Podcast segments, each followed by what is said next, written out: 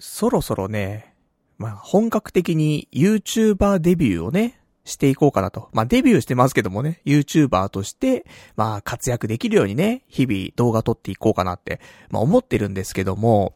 で、今週も、あの、動画撮ろうと思って、ね、もう撮ろうと思ってっていう時点でね、撮ってねえんじゃねえかっていうのはあるんですが、いや、撮ろうと思ってさ、で、ちょうどパズドラがね、あの、ランキングダンジョンやってて、で、最終日とかなってて、で、ランキングダンジョンって何よっていうと、あのまあ、みんなね、同じダンジョンやって、そこでスコア競って、で、えー、上位何パーセントとかにそれ入ると、なんか豪華なね、えー、なんかプレゼントというかさ、アイテムがもらえたりとか、そういうのがあったりしてさ。で、私、パズドラ歴はね、長いけどもさ、下手くそだからさ。それをね、あの、頑張って、そういうランキングね、上位に入るような、あの、やり方をね、学び、そしてそれをライブ配信でね、えー、まあ、YouTube ライブでさ、あの、皆さんにその俺のパズルを見てもらってさ、で、パルナイト頑張れ頑張れ、もう少しだ、やれるぞっていうね。まあ、これをやっていこうと思ってるわけですよ。そのランキングダンジョンが来ればね、やってったりとか、あとは、ついこの間はね、あの、フェイト。フェイトコラボがあったから、その時のガチャを引くとかね。で、狙いのね、キャラがいるわけじゃない。今回だとセイバーとかね、いたんですけども、一回ガチャ回すのに石が、まあ、6個必要なんだよ。普通のガチャだったら5個なんだけど、あの、 Fate コラボはね、1回6個必要で。で、まあ、出るまでやりますよ、みたいなさ。できるわけじゃん。で、なんで出ねえんだよ、なんで出ねえんだよって言ってさ、で、次こそってなんで出ねえんだよ、みたいなさ、そういうのができるじゃない。もう、だからやりたい放題なのよ。あの、ネタはね、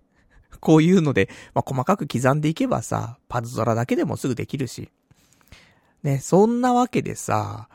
あの、今週も、パズドラ絡みのね、動画出そうかなとか思って、ライブ配信しようかなとか思ってさ、じゃあちょっと今日やろうと思って。で、夕方とかかな、あのパソコンでさ、ちゃんとね、カメラね、立ち上げて、で、自分を撮って、みたいな。やったところ、なんか画面暗いんだよね、やっぱり。で、部屋の照明とかも、あの、まあ、全部つけてもいいんだけど、蛍光灯ってさ、つけるとね、なんかちチカチカしちゃうんだよ、画面が。そんで、じゃあそれ切っちゃうとって言うと、俺、うち間接照明になっちゃうから、あの、いい女の子連れ込んだ時はもしかしたらいいかもしんないよ、雰囲気は。ただ、あの、YouTube、YouTube のね、動画にするにあたっても画面暗いわけ。ね、そんなムーディーなのはいらないわけよ。動画にとっては。見づらいと。ね、おじさんただでさえなんか、ね、オーラ暗いのに、もう部屋も暗くて、これもどうしようもないお酒真っ暗になっちゃうからさ。だからどうしようかなって、ちょっと思ってさ、いや、暗い中動画撮ってもなと思ってその日やめちゃったの。撮らなかったわけ。でもそこで、ね、やめてたら、明日になっても、ね、しあさってなっても、もうずっと、このやろうと思ったら暗いじゃん、なっちゃうからさ、これ良くないなと思って。で、いろいろ調べまして、私。あの、照明をね、買おうと。もう部屋を明るくしようと思ってね。あの、ま、いろいろ、あの、そんなのは、ね、別に環境があろうがなかろうが、やるやつやるんだよって言うかもしんないけど、やはりね、暗いなって思いながらやるのは良くないし、見てる方も、いや、暗えなーつってね。で、パ、パルさんなんか最近暗いですね、みたいな。ね。で、それ、部屋が暗い、暗いけどっていう話なのに、俺がね、違う風になんか、あ、俺なんか暗い人間だと思われてるっつってね、なんかそんなんで、なんか二次災害的なことが起きちゃってもね、良くないですから。そんなわけでさ、いやもう、照明買おうと思って。で、買うことで、お金をね、突っ込むことで、もう後には引けねえぞっていうね、状況を作り出したいなというのもあり。で、いろいろ調べたの。で、調べたところ、YouTuber がなんかおすすめするね、照明とかっていくつかあって。それって、1万3000ぐらいすんの。1個ね、照明。LED の照明なんだけど、その LED のその玉が900玉とかついてて。で、えー、なんか照明になってるっていうやつなんだけど、そんな大きいかってそこまで大きくないんだけど、まあ、これが結構光が良くてね、あの、みんな使ってますみたいな言ってるわけ。寿司ラーメンのりくくんもね、昔それを動画してたりとか、瀬戸康二さんも動画にしてたりとかして、もうトップ YouTuber これ使ってんのかって思って。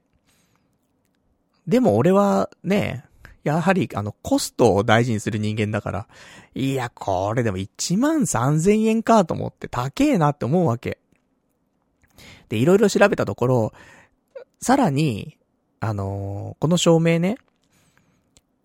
2個あった方がいいみたいな話もあって、まあ、2個かと思って。やはり、その、1個だけだと、あの、ちょっと弱いというか、とか、あと光の加減だったりとか、その辺をいっぱい調節するにあたって、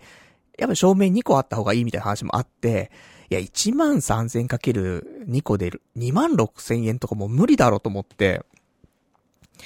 だからどうしようかなと思ったところ、えー、ちょっといろいろ調べたら、若干劣るは劣るんだけど、えー、1個9000円ぐらいの照明があって、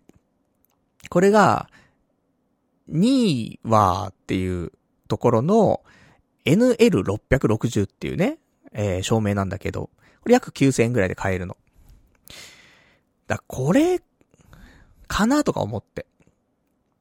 で、これで一回試して、1台買って試して、それで良さそうだったら、まあ、照明がね、1個で足りればこれでいいし、2個必要であればもう1、もう1個ね、同じの買えばね、いいかなと思って。それだったら、1台で9000でね、2個で1万8000だから、まあいいかなと思って。で、これを、えー、アマゾンで買おうと。で、カートに入れて、買おうかなって思った時に、いや、ちょっと待ってよと。一応せっかくだから、あの、ヤフーストアと楽天の方でも一応見とこうかなと思ってね、安、もうちょっと安く買えるかもしんないしと思って。したら、ヤフーストアの方は別にこの金額だったり、それ以上の金額だったりしたんだけど、楽天で見たら、なんか、1個、4000で売ってる店があって。いや、アマゾンで9000だぞと思って。でも楽天で1個4000なの。大丈夫かなと思って、詐欺サイトかなとか思いつつも、でも4000だよなと同じ型番だし、アマゾンと同じ風に書いてあるし、で、ついてくる商品と付属品とかも全部書いてあるし、やってんのかなと思って。まあ、物は試しだからなと思って、1個、ね、ちょっとポチったわけ。で、確定しましたみたいに出てさ、4000円で、みたいな。したら、その後すぐね、ちゃんとあの、メールとかも来てさ、あの、ちゃんと注文受けたまりましたみたいな来て、これいけんなと思って。さっきさ、ね、1台9000円だったのに、ね、ここは1台4000円だからもう1個買ったって、2台買っても、アマゾンで1台買うより安いわけ。じゃあこれは行くしかねえと思って、なんか、あの、買ったわけ、もう1個買おうと思って。ね、2個買っちゃおうと思う、このタイミングで、ね。なくなっちゃうかもしんないからと思って。そしたら同じ商品をもう一個買おうとしたら、もう在庫ありませんみたいな表示が出てさ。あ、これ在庫1個しかなくて、在庫処分だった品なんだなっていうことがそこで分かってさ。いや、どうしようかなと思ったら、なんか最初に買ったのは、あの、まあ、普通のノーマルのパ、あのバージョンのやつを買ったんだけど、もう一個、あの、なんだろう、もバッテリーっていうのかなそれ電源がさ、コンセントでもいけるんだけど、そのバッテリーをつけて外でもね、使えるってやつで、バッテリー2個付きっていう商品も売ってて。で、それはまだ在庫あったっぽくて、じゃあこっちも値段そんな変わんないから、何百円しか変わんないから、じゃあこれもちょっと、いけるかっていうことでね、カート入れてやったらさ、いけてさ、だから本当あの、2台で、8000円ぐらいで買えまして、で、あの、今部屋に転がってるんですけども、あの、届くじゃない？商品が。で、届いて、じゃあもう、これで俺も YouTuber ね、あの、完璧に、ね、こなせるぞと。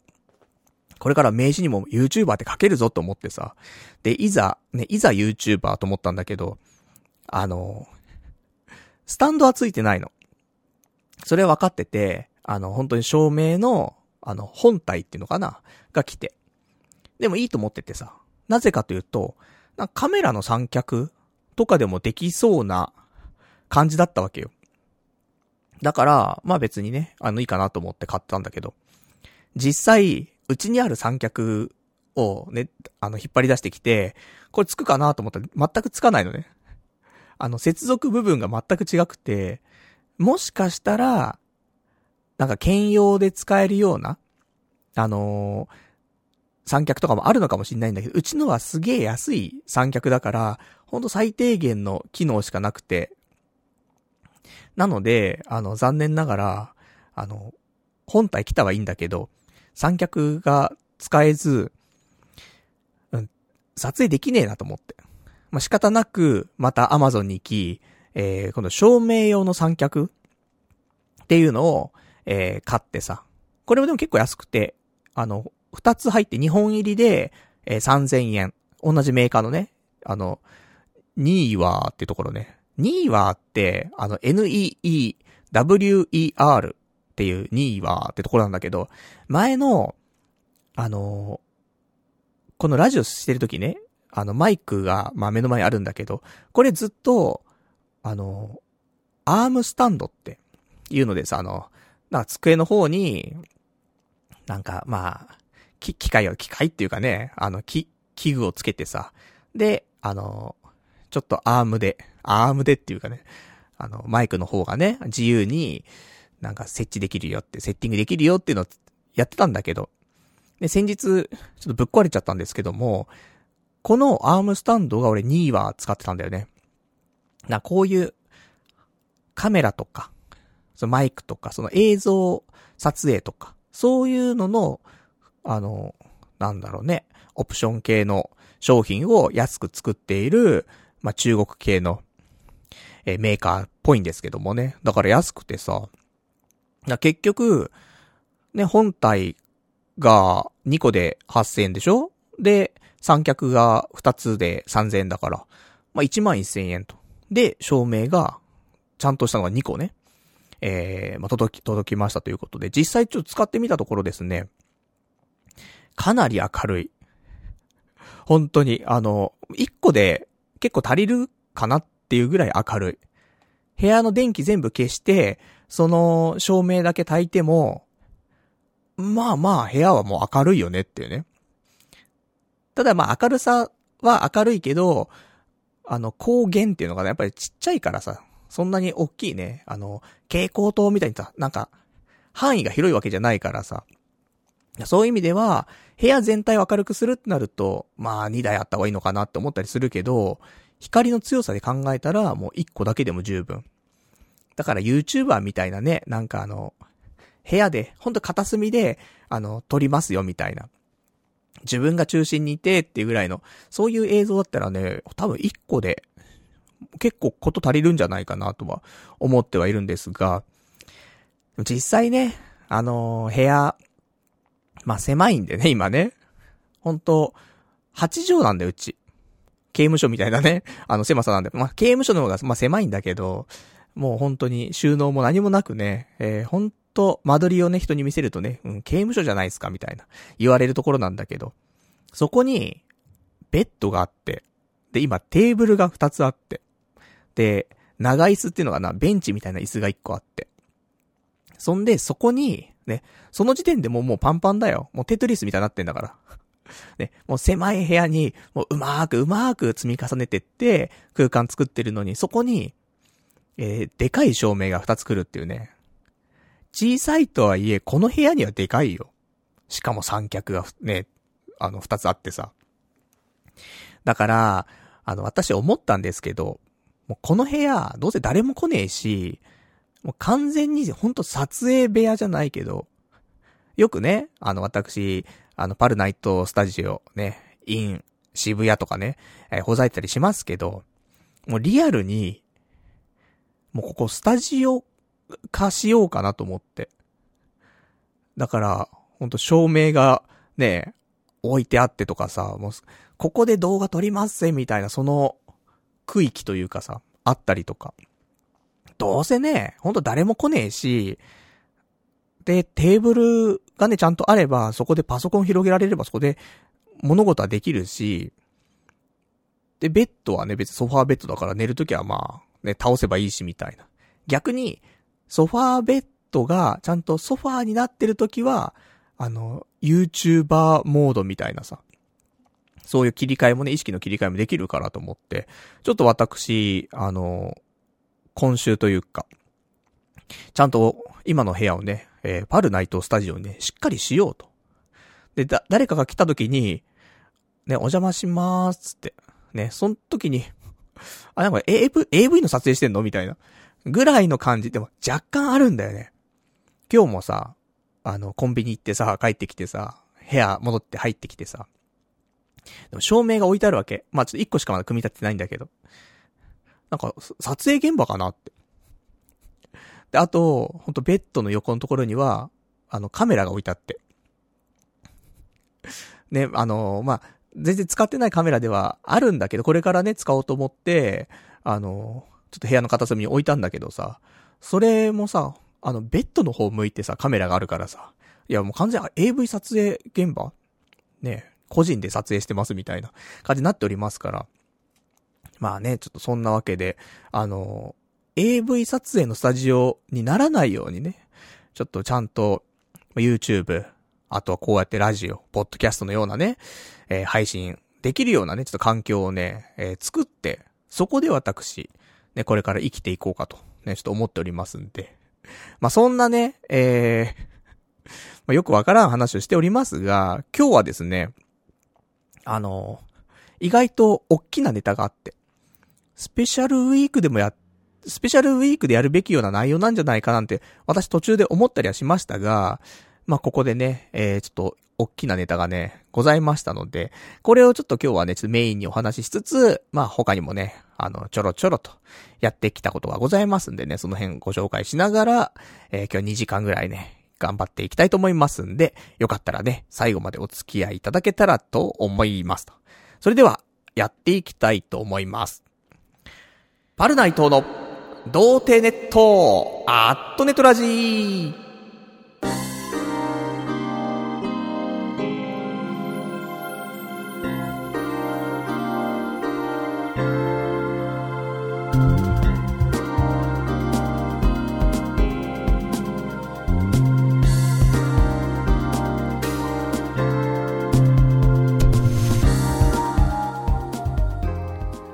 改めまして、童貞ネットアットネトラジパーソナリティのパルナイトです。こんばんは、と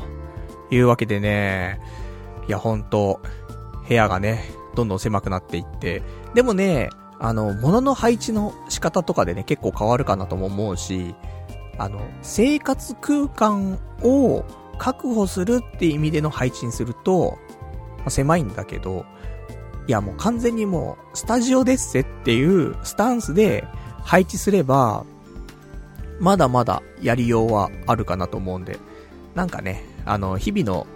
この部屋にいればずっとリラックスっていう風なね、ことを考え作っていたりとか、人が来た時にね、えー、リラックスとか考えてましたけど、そういうのはもういらないよねって。まあ、そんなわけでちょっと振り切ったね、えー、ちょっと生活をね、していきたいなとちょっと思っておりますんでね。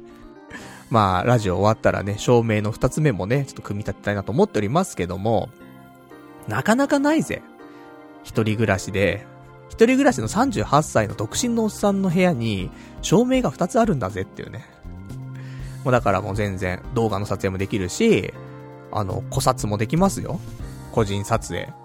ねなんか、売れない声優の女の子を呼んできてね、あの、古撮ができますから。古撮多層になりますからね。本当は大好きなんですけどもね。ね、だからさ、まあ、そんなわけでね、ちょっと頑張っていきたいと思っておりますが、えー、まあ、今日はですね、まあ、ちょいちょいありますが、最初に、やっぱりこの、どでかい話をね、えー、しっかりして、まあ、つってもね、あの、1時間ぐらい喋っちゃうかななんてね、私思ってはいるんですが、意外とね、こういうどでかいぞって思うことってね、喋り始めると30分ぐらいでね、終わっちゃったりしますから、まあ、先にね、あのメインのちょっとお話しした上で、で、お便りなんかもね、もらってたりとかしますから、読んだりとか、あとはまあまあ、いろいろね、ありますよ。あの、本、読んだりとか、ね、ちょっと、リスナーの方がおすすめしてくれた本読んだりとかさ、あと競馬の話とかね、まあいろいろありますから、まあその辺はね、えー、後半でお話ししていきたいと思っておりますと。じゃあそんなわけでね、えー、まあちょっとお便りなんかもね、私なんかいろいろ喋ってる間にね、いただければね、それもね、リアルタイムで読んでいけたらと思いますで、お便りの宛先もお伝えしたいと思います。えー、お便りは、えー、メールでお待ちしております。えー、メールアドレスは、ラジオ、アットマーク、童貞 .net、radio, アットマーク、doutei.net、えー、ラジオアットマーク、童貞 .net、ね、こちらになっております。まあ、リアルタイプでもいいですし、あとは、まあ、事前でも、事後でもね、いただければ、ね、またまた、なんか後々、読んでいきたいと思いますんで、よろしくお願いいたしやすと。じゃあ、そんなわけでね、えー、童貞ネット、アットネットラジ。この番組は、もぬけの殻のお尻の穴さんの提供でお送りいたします。まあ、そんなわけで、ね、えー、今日提供ついておりますよ。ね、もぬけの殻のお尻の穴さんということでね。で一応あの、童貞ネットね、あの、皆さんから、まあ、募金ではないですけどもね、えー、ちょっと、パルナイト頑張ってるじゃないか、ね、このラジオもね、長く続けてほしいな、みたいな。ちょっと、ね、協力しますせ、みたいなね、えー、ことございましたら、童貞ネットホームページの右上のところにね、あの、童貞ネットへの募金ってところありますから、そこからね、えー、まあ、アマゾンギフト券がね、えー、パルナイト宛てに送れるようになっておりますんでね。なので、まあ、そこからちょっとご支援いただきましたら、まあ、その時にね、メッセージなんかも一緒に送れますんで。なので、それをね、えー、私、ここで提供者様ということでね、読ませていただきたいなと思っておりますがね。じゃあちょっといただいてます。ね、えー、メッセージもね、読んでいきましょうか。ね、もぬけの殻のお尻の穴さんということでね、えー、この前は大変お世話になりました。ラジオネーム、ラジオネーム名、出し OK、お店の紹介 OK、告知も OK、体験談 OK、全部さらけ出してください。放送を楽しみにしています。っていうね、メッセージをいただきました。ありがとうございます。まあ、何なのかと、ね、このメッセージなんじゃらほいだと皆さん思うんですけども、いや、実はですね、えー、今週、あの、もぬけの殻のお尻の穴さんとね、あの、会いまして、リアルでね。で、まあ、ちょっと色々と、あの、酒飲んだりとか、ね、いろいろしたので、その話を今日ちょっとメインでね、していきたいと思ってるんですけどもね、あまあ、中、中にはね、とても、あの、本当に、いや、スペシャルウィークだろみたいなこともやってきましたから、ね、その辺をね、ちょっとお伝えしたいと思ってるんですけども、あの、そもそも、まあ長くね、ラジオ聞いてくれてる人は、この、もぬけの殻のお尻の穴さんというリスナーのね、人ですけどもね、あの、知ってる方も多いんじゃないかなと思うんですけどもね、まあ、本当に最初の頃からね、ずっと聞いてくれているリスナーの方でさ、お便りもね、えー、ちょいちょいくれていて、で、ここ最近はね、あのー、なかなかお便りの方はね、いただいてないというか、感じだったんですけども、まあ、何やらね、えー、彼は、もう何、もう全部喋っていいって言うからね、あの、もうプライベートもクソも何もないですから、もう全部さらけ出しちゃう。ので、まあ、パルナイトがこのラジオでさらけ出してるぐらいね、えー、彼のもう個人情報はね、さらけ出してしまうんですけども、あの、もともとさ、徳島の人で、で、えー、カフェのね、店長をしていたと。なんだけど、この年末にそのカフェを辞め。で、まあ、店長なんだけど、まあ、言ったら雇われというかね、自分のお店ってわけではなくて。で、店長やってたんだけど、年末で辞めて。そんで、えー、自分でお店をやりますと。で、そのお店は3月にオープンする予定なんだけど。だからこの、ね、ちょっと、お休みの期間じゃないけどさ、少し時間があるタイミングで、東京に行きたいと思います。むしろこのタイミング逃したらもう東京行く機会がないかもしれませんぐらいの感じで。で、東京行くんで、あの、やっぱり10年来のリスナーということで、あの、ちょっと、ね、一緒に、なんかどうすかみたいな連絡があって。いやもう全然、じゃあ、俺も辞め、辞めるしっていうね。その連絡もらったの多分12月にもらったんだけど。で、その時に、あの、いや、俺も辞めるんでっていうね。じゃあよかったら、もうほんといつでも大丈夫なんで、っていう話したら、えー、1月の、な、どこかな ?1 月の16日に、あのー、こっち来ると。で、えっ、ー、と、まあ、結構長期間というかね、数日いるからということで、えー、じゃ1月19日、土曜日に会いませんかって話になって、で、会うことになった。というお話なんですよ。まあ、なかなか怖いところありますよ。だって、会ったことねえしっていうね。だから、まあ、お便りをもらっていて、この人、こういうことしてるんだなとか、あとね、そのお便りの内容にもよるじゃないいつもボディーブローを打ってくる人だとして、ああ、ちょっと、会うの怖えなとかあるけど、あの、もぬけの殻のお尻のなさんは基本的に、あの、いわゆる肯定派なので、パルナイトが言ったことに対して、あんまね、否定してこないで、あ、パルさんそれいいっすね、みたいなね。そういう風にしてくれてる人なんで、まあ全然、まあそ、そんなね、あの構える必要もないのかななんて思ってさ。まあとはいえね、ちょっと当日ドキドキではあったんですけどもね。あれですよ。あのパルナイト、昔ね、2年ぐらい前にね、あの、ラジオの公開収録をね、ライブハウス貸し切ってやったことありましたけども、その時に唯一、あの、お花を送ってくれたリスナーですからね。ありがて。ね、やっぱできるやつだなと思って。花をくれるってことは、そりゃカフェの店長ではあるし、しかもね、独立して自分の店持っちゃうよ。じゃなかったら花送れねえよってね、ちょっと私思っておりますけども。そんなわけでさ、徳島からわざわざ来るっていうからさ、ね、なんかちょっとアテンドしないといけないのかなって思いつつ、ね、そんなできねえぞって思いながらさ。で、そんなんで、えー、1月19日、えー、渋谷で、ちょっと会おうかって話になって。迷ったんだよね。リスナーとしては、まあ、池袋の方が、いいかなと思ったわけよ。だってね、俺、あの池袋の東口の方ね、まあ、ちょっと住んでた北大塚なんだけど、に2年いて、西口に4年いて、6年池袋にいたから、言ったら、ね、6年分池袋の話してる時期があるわけだよね。そしたらさ、あ、ここはラジオで話したあそこですとか全部、で、そういうので、聖地巡礼ができるはずだったんだけど。でも、渋谷っていうのもね、一つかなと思って、ここ1年は渋谷の話してるし、で、住んでるね、今の土地だし、まあそっちの方が、あと、あの、渋谷とか来たことがないと。降り立ったことがないとか言ってたから。じゃあちょっと渋谷で、つってね。じゃあベタに八甲前で、つってね。で、ちょっと緊張しちゃうんで、つってね。あの、じゃあ私、あの、八甲の前にいながら、あの、ワンカップ、日本酒のね、ワンカップ飲みながら待ってますんで、みたいなこと言ってね。明日ら自分もワンカップ持っていきます、みたいな感じで。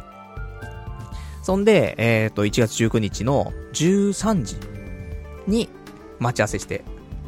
ね、お昼じゃねえかってね、ところなんだけど、まあね、10年分の、いろいろと積み、ね、重なったものもありますから、まあ夜だけではなくね、一応昼間、まずはちょっとね、会おうって話になって。でさ、八甲の前でさ、私、あの、ワンカップ持ってで、待っていましたけどもね、あの、そしたらさ、来たわけよ。男が一人近づいてきてさ、あ、お疲れ様です、みたいな。あのもう超いかついんだよ、もう。ね、あの、別にあれだからね、ここから話すこと、ちょっともしかしたら、マイナスなことや噛みついてんじゃねえかみたいなね、いう話をするかもしんないけど、あの、肯定的なね、あの、気持ちがある前提で話してますから、ね、そこだけちょっとあの、ご理解いただきたいと思うんですけどもね、まあ、いかついんですよ。来た人が。まずもう、革ジャン着てて、長髪で、髭生えてんだよね。やべえ、ねえやべえパンキッシュな人来たなと思って。これ童貞ネット聞いてる人なのと思ってね。そしたらね、あの、もぬけの殻のお尻7です、つってさ。で、ちょっとワワンカップを、ね、ちょっと、ワンカップがちょっと近くに売ってなくて、みたいなね、そ、それ買いに行ってて少し今遅れちゃいました、みたいな感じでさ。で、お互いワンカップで、あの、8校の、ね、8校の前でワンカップでまず乾杯してさ、始まるんだけどさ。で、そんで、いや、まあ、どうしましょうかと。まあ、ノープランなんだよ。まあ、酒を飲むとか、あとは、あのー、ね、彼が、そのカフェの店長だったりとか、自分でお店を出すとかっていうのもあったし、あの、そういうのもあるからなんか、渋谷でね、俺が行ったことないカフェ。まあ前にも言ってましたけどもね、あの、おしゃれなカフェ、えー、いろいろ行きたいなと思っていて、もっともっと。いつかね、女の子の、その、まあ友達なり、彼女なりね、あとはそういう、待ち込んだ婚活だ行った時にさ、で、ちょっと、で、この後、一軒ちょっとお茶でもしませんかって言った時に、連れてったら、いい雰囲気になるんじゃないかみたいなカフェとかね。ピックアップはしていたけども行ったことないみたいな。一人じゃ行けませんみたいなね。あの、入り口のね、ところで、2、3回往復して結局入れませんみたいな。そんなお店がいっぱいあって。な、この機会に行くっていうのはいいかなと思ってさ。そういう強力なね。で、元カフェの店長隣にいんだからさ。しかもパンキッシュだし。ね、いけない店なんてないぞと思って。ね、まあ、会うまで知りませんでしたけどね、そんな髭生えてるとかね。そんなわけでさ。あの、まあ、どっちかかなっていうところだったんですけど、ただやっぱり、あの、私ね、えー、お酒が入らないと、緊張がほぐれない人間でございますんでね。じゃあまずは、一軒目。カフェかなと思ったけども、あの、ちょっと一杯ちょっとやってから、ね、そこで会議して移動しましょうって話にして。で、近くに、あの、いつもラジオで言ってます、ヴァンパイア、ね、えー、夜のね、その晩の、えー、乾杯のパイの、ね、えー、家屋のね、矢で、ヴァンパイアという激安店がございますから、で、そこちょっと行きましょう、つって。で、え、こんな昼間からやってんすかみたいな話だったんだけど、土日はね、13時とかからやっているので、ちょうどね、別に入れるタイミングでさ。で、ヴァンパイア行ってさ、あの、乾杯してさ、いや、ここのもつ煮が、つってね。うん。っていうちょっとおすすめしながらさ。で、えー、まあ、そこでね、さ、あの、まあ、ファーストこう、ファ、ファーストなんですか？ね。まあ、あるわけですよ。それで、まあ、いろんなね、お話したりとか、あと、そのお店で、今度新しく出す、その、彼のお店で出す、クラフトビールがあるらしいんだけど、あの、クラフトビールもね、なんかお土産で持ってきてくれたりとかしてさ、これ、あの、いいクラフトビールですよ、つって。で、持ってきました、つって。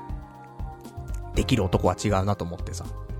で、こっちとら別に特に、あの、プレゼントとか用意しないからさ、どうしようかなと思ったんだけど、まあね、これ喜んでもらえるかどうか全くわかんないけども、ね、あの、ヘビーリスナーということだから、ここ10年間の、えー、放送の時つけている、その、メモ帳ね、何冊ぐらいあるんだろうね、7冊ぐらいあるのかな？を一応持ってって、あ、まあ、なんか、ね、なんだかわからんけど一応持ってきました、みたいなね。これ、あの、これまでの全部のメモです、みたいな。ね、ちょっとやったりとかね、して。で、なんだかんだ、まあ、酒も進み、飯も食い、ね、ずっとやってましたけど。そ、で、結局そこでね、えー、13時半ぐらいから、16時ぐらいまでかな。もうヴァンパイアで飲んで。結構飲んじゃってんの、その時点で。で、なんかお互いね、あの、その日は体調も悪くなく、あの、ガンガン飲めたんで。もうその時点で、ビール、ビール3、4杯は普通に飲んでたかな。ね。で、少しね、えー、心の距離も縮まり、ね。じゃあどうしようかと。で、まず、そもそも、8校前で、8校前で会った時に、じゃあパルさん今日はお願いしますっていう風に言われて、ああ、ね、こちらこそ、つって。もちろん、ね、朝までですよねって言われて。え、昼だよと思って。13時だよって思って。朝までってなったら何時なのと思ってさ。まあ、始発とか考えたらね、何時？まあ、6時ぐらいとかね、までって考えたら、13時からだと、ねえ、何時間 ?10、17時間とか？あるのか？こ、この流れはと思ってさ。だからね、まだまだ、なんでもない、女装のタイミングでね、意外とも、ねえ、3時間、3時間ぐらい飲んでるからね、もう普通だったらここでね、あ、じゃあお開きでってね、なる可能性がありますけどもね。じゃあ次って言って。で、ようやくね、あの、女装ができましたから、あの、じゃあ、その、いろいろとピックアップしていて、えー、私、あの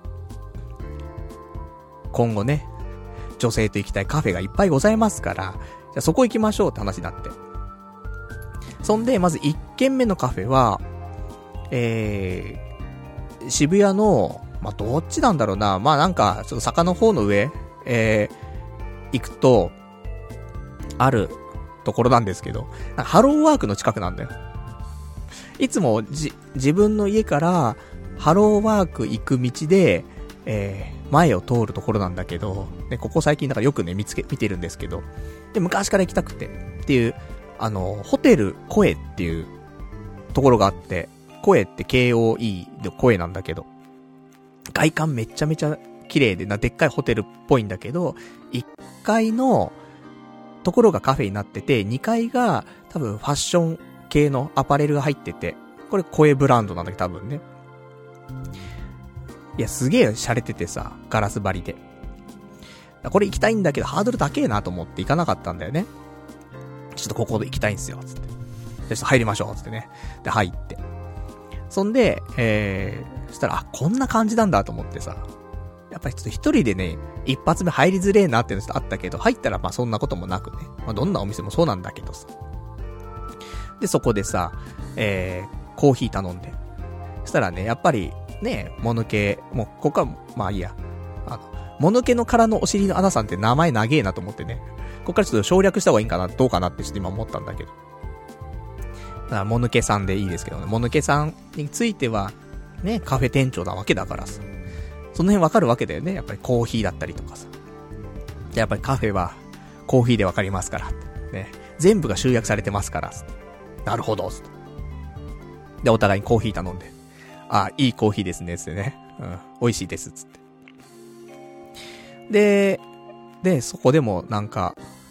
な、あんま何の話したかもう覚えてないんだよね。でも、やっぱりなんか、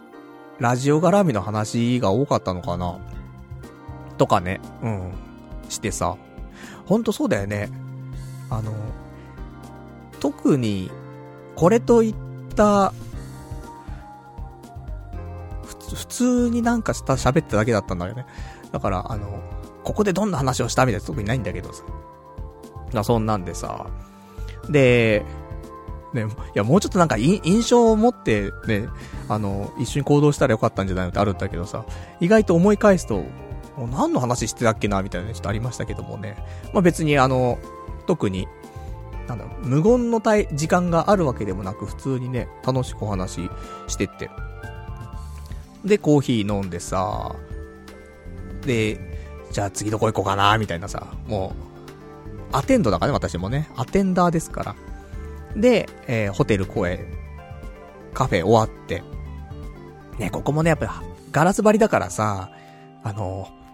ほんと外ね、全部カウンターっていうかなってんだけどさ、もう MacBook 開いてるやつばっかだからね。あ、なんか4席ある、その外のガラス張りのところあって、入り口のところの近くが4席ぐらいあって、4席中3人が MacBook 開いてたからね。うん、意識高いなと思ってね。うん、来週は俺もそれしようと思ってさ。で、そんなところをね、後にして、で、他にもちょっと入りたいカフェがいくつかあって、でも、あの、入りたいけど、まあ別に一人でも入れるかなみたいなお店も結構あって、一回ちょっと気になるお店はあるから、そこの前はちょっと行ってみようかなと思って、これ気になるね、カフェです、つって。で、やっぱりなんか自分で入れそうだなとか思って、ここは、ね、今回は大丈夫そうだな、つって。他行こう、つってね。で、そんなんで、で、途中であの、ベイプスタジオがあったりとかして、ね、二人でベイプ、吸ったりとかしてさ、一応あの、私がね、こうやってベイプ紹介して、えーベイプをね、試しで買ってさ、吸ってた頃もあるという話があったからさ、そういうの行ったりとかしてさ、あと、渋谷に唯一あるソープランド、ね、角海老グループのお店があったから、ここ角海老っすみたいなね。そういう、もうしょうもない情報をね、ちょっと渡しながら。で、えー、まあ、その辺ブラブラしながら、で、ちょっと行きたいけど入りづらかったカフェ第2弾ということで、あの、渋谷駅すぐのところに、あの、宇田川カフェってあって、まあ、なんか、渋谷にいくつかあるカフェなんだけど、その中の1個で、まあ入りづらいというか、あの、な、何が入りづらいんだろうね。今度はその高級感とかおしゃれとかっていうよりは、なんか昔からあって超人気で、なんか渋谷のカルチャーみたいな感じがすごいあって、あ、入れねえわって一人でね。ってのあったんだけど。で、いつも混んでてなんかね、並んでたりすることが多いから入れねえなと思ったんだけど、あの、もうここはね、行くしかねえってことで宇田川カフェ行って、そしたら通にすぐ入れてさ、混んではいたんだけど。まだ洒落てんなと思って。さっきとはまた違うね、あの、感じで。あの、客層もね、なんか本当渋谷住んでますみたいな奴らばっかなんだよね。普通に飯食ってたりとかするし、なんか、あの渋谷に遊びに来ましたとか、外国人観光客ですみたいな、そ、そういうんじゃなくて。ほんと、渋谷生まれ、渋谷育ちみたいなね。大体カルチャーね、経験してますみたいな。奴らがいっぱいいてさ。うん。でもね、あの、MacBook さえあればね、いけんなと思って。すべては。すべて入って MacBook 開けば、なんか全部勝てるなっていうのがちょっとあってさ。ね、誰に勝つかわかりませんけどもね。で、そこで、ね、ちょっとまあコーヒーもガバガバなんで、またアルコールに戻ってさ。で、アルコール飲んで。そんで、いや、洒落てんなーっつって。ね、まあ行くところ行くところなんか全部間接照明がね、強えカフェばっかだったんですけども。で、そこで、で、もう、あの、カフェ入って、なんか、まあ、飲食、ね、えー、摂取して。そしたらもう次という、まあ、そういうね、あの、な、何軒回るんだっていうところではあったんだけども。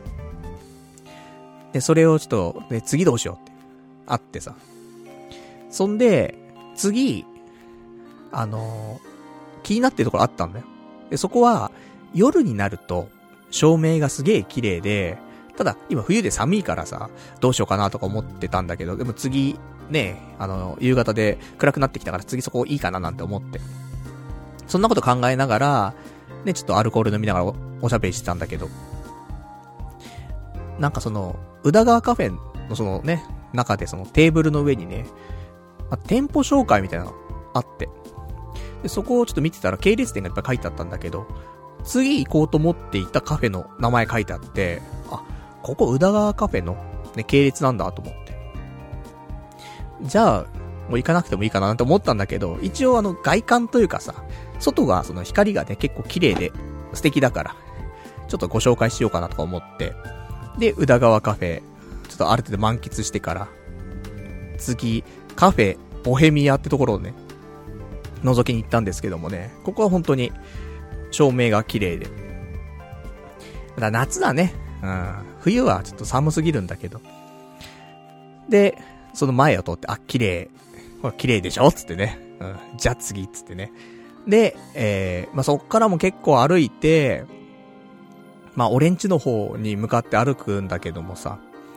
で、まあね、オレンジの前通ると、オレンジ行くまでの道通ると、まあちょいちょいね、あの、ラジオ、ラジオで話したようなね、ことに繋がるようなお店とかもね、ちょいちょいあって、これはあの時話したあれ、この時、これはあの時話したあれっていっぱい出てきてさ。だから途中、その道歩いてると、1年ぐらい前に、童貞ネットのオフ会した時に使ったお店はここですとか、あと、今度、2月の1日に、あの、ノートのね、ちょっとイベント行くよって話先週したんだけど、それが、やるお店はここですとかね。あとはまた、おしゃれなカフェ。ね。こことこことかおしゃれです。なんかいろんなね。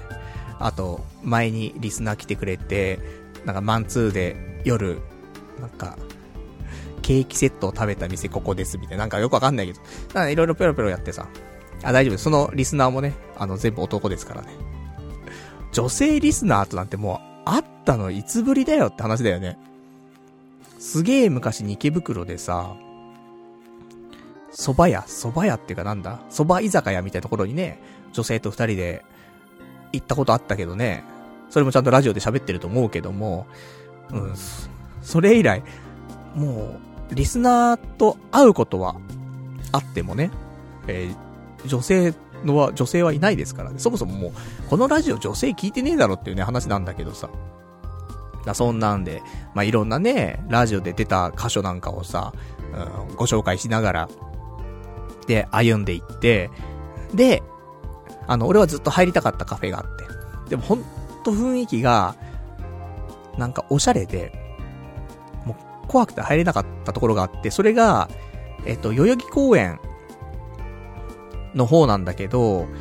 あの、ボンダイカフェっていうところで、ボンダイカフェ、代々木ビーチパークっていうお店なんだけど、今日一応ね、あの、大体お店の名前ちゃんと言ってますから、よかったら食べログとかでね、調べてもらうと、あ、こんな感じなんだとかね。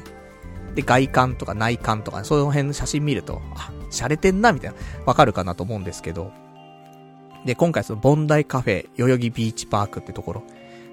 あの、もう、間接照明バリバリで、で、外が、外の席あんだけど、外には全部暖炉みたいについてて、暖炉っていうかなんか、でかいヒヒーターっていうかなんかね、もう洒落たやつですよ、もう。で、そこにさ、犬連れた人がお茶してたりとかさ、してるわけみんな。で、中は中でさ、なんか結構、サー、サーフ系の感じなんだけど、その木目を大事にしたみたいなさ、感じで。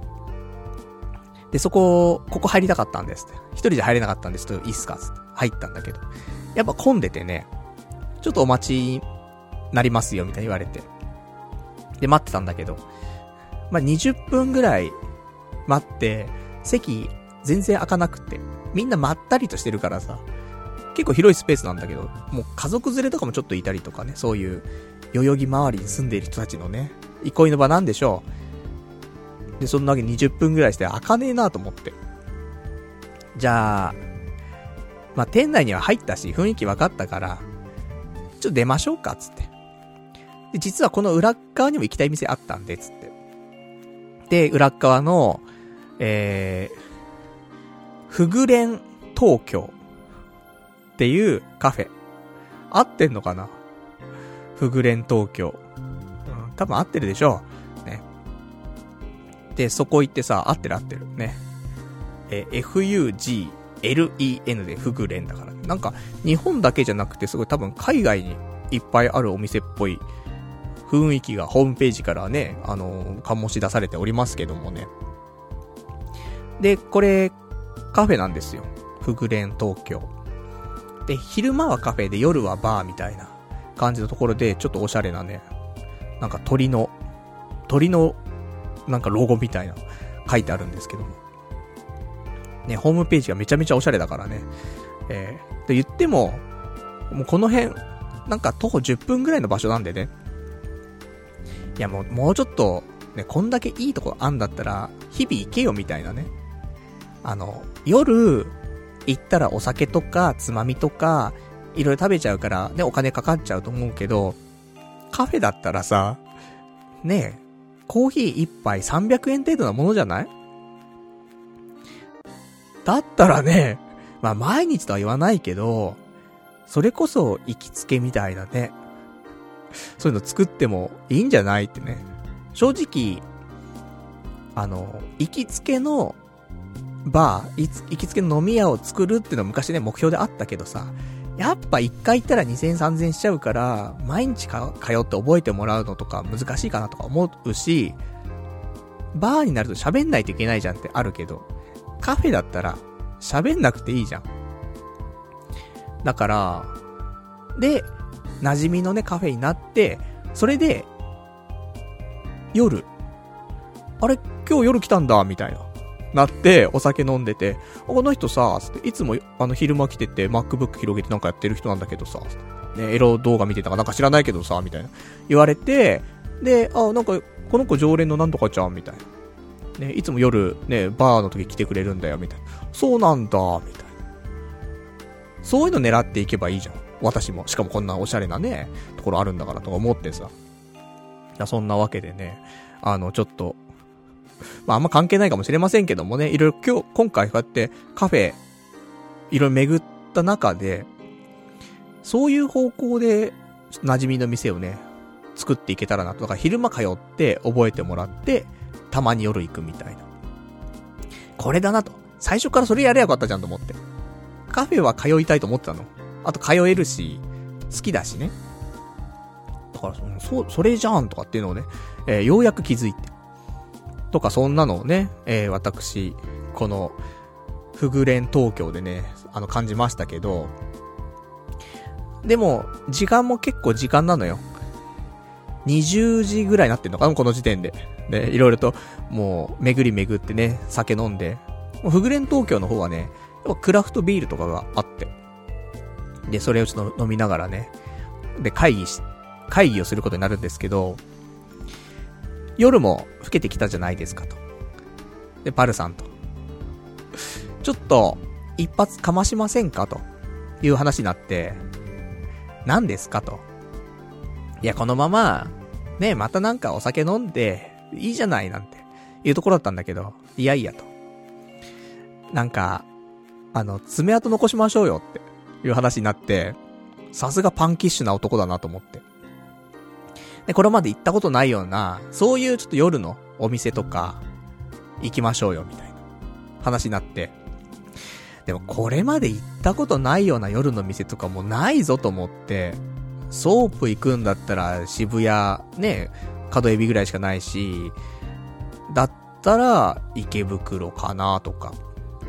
あとはラジオで喋ったね、ことで、例えば手こきだったりとかさ。それも池袋だしね。どうすると思って。でも、あ、そうだ、唯一、まだ、やれてないこと夜の店でやれてないことって何かなって思った時に、ハプニングバーってまだやってないよねって話になって、じゃあそこ行きましょう、つって。ねえ、バルさん今日じゃあハプニングバー行きましょうってなって。マジか、と思って。ハプニングバー全然知らんよって思ってさ、調べたこと、ちょっとあるけど、全然、ね、もう、いつ調べたかも覚えてないし、多分池袋とかでは調べたことがあるのかもしんないけど、もう全然ね、あの、わかんないし。イメージはよ。あの、ハプニングバーという場所に行くと、何かハプニングが起きて、エロいことができる。可能性があるみたいな場所みたいなね。いうぐらいしか知識ねえから、じゃあ、このスーパーおしゃれなカフェ、フグレン東京で、ちょっとあの、ハプニングバーちょっと調べようっつって。で、あの、二人でさ、あの、スマホ片手に、あの、渋谷のね、えー、ハプニングバーについて調べてさ、あの、ああじゃない、こうじゃないって話してるわけ。完全に店員に聞かれてんだよね。だから、ね、さっき言ったように、俺カフェに、ね、日々行って顔覚えてもらって夜たまに来て、みたいな。ね、あ、もうこれできねえなとこっち思ってさ、ね、さっきまでここ通おうと思ったのにと思ってさ。そしたらおしゃれな空間でね、ハプニングバーの話ずっとしてるおっさんが二人いるみたいなね、ところだったんだけど。だからそんなんでさ、で、意外と渋谷にもハプニングバーはあるみたいで、ちょっとじゃあ、行ってみるかと思って。だから調べると何件かある中で、なんかほんと世界最大級のハプニングバーみたいなところがあって、そこかと思って。で、金額がちょっとよくわかんないんだよ。書いてあるんだけど、ホームページに書いてあるんだけど、なんか1万5千円から2万円ぐらいでいけんのかなみたいなね。ちょっと半分酔っ払ってっからね。よくわかんなくなってるのもあったかもしんないんだけど。じゃあまずそこ行って、そんで、あのー、あと、まあ、なんか違うなとかってなれば、他の店行くとか、まあそれこそね、別に無料案内所とか行って、まあ最悪ね、あの、デリヘルとか、ね、オッパブとか、なんでもね、そういうのはいくらでもあるから駅前まで行けば。まずはじゃあそのハプニングバー目指すか、つって、そんで、ね、おしゃれな福連東京をね、後にして、歩き出すわけですよ。まあ、8時半ぐらいかな、ね。で、出てさ。でも意外とここまで、いろんなお店巡ってるんだけど、あの、正直なんか、物を食べたのってヴァンパイアでしか食べてなくて、あとずっと水分しか取ってないんだよね。意外と腹減ってんなと思って。ね、だって、お昼、食べたわけじゃん。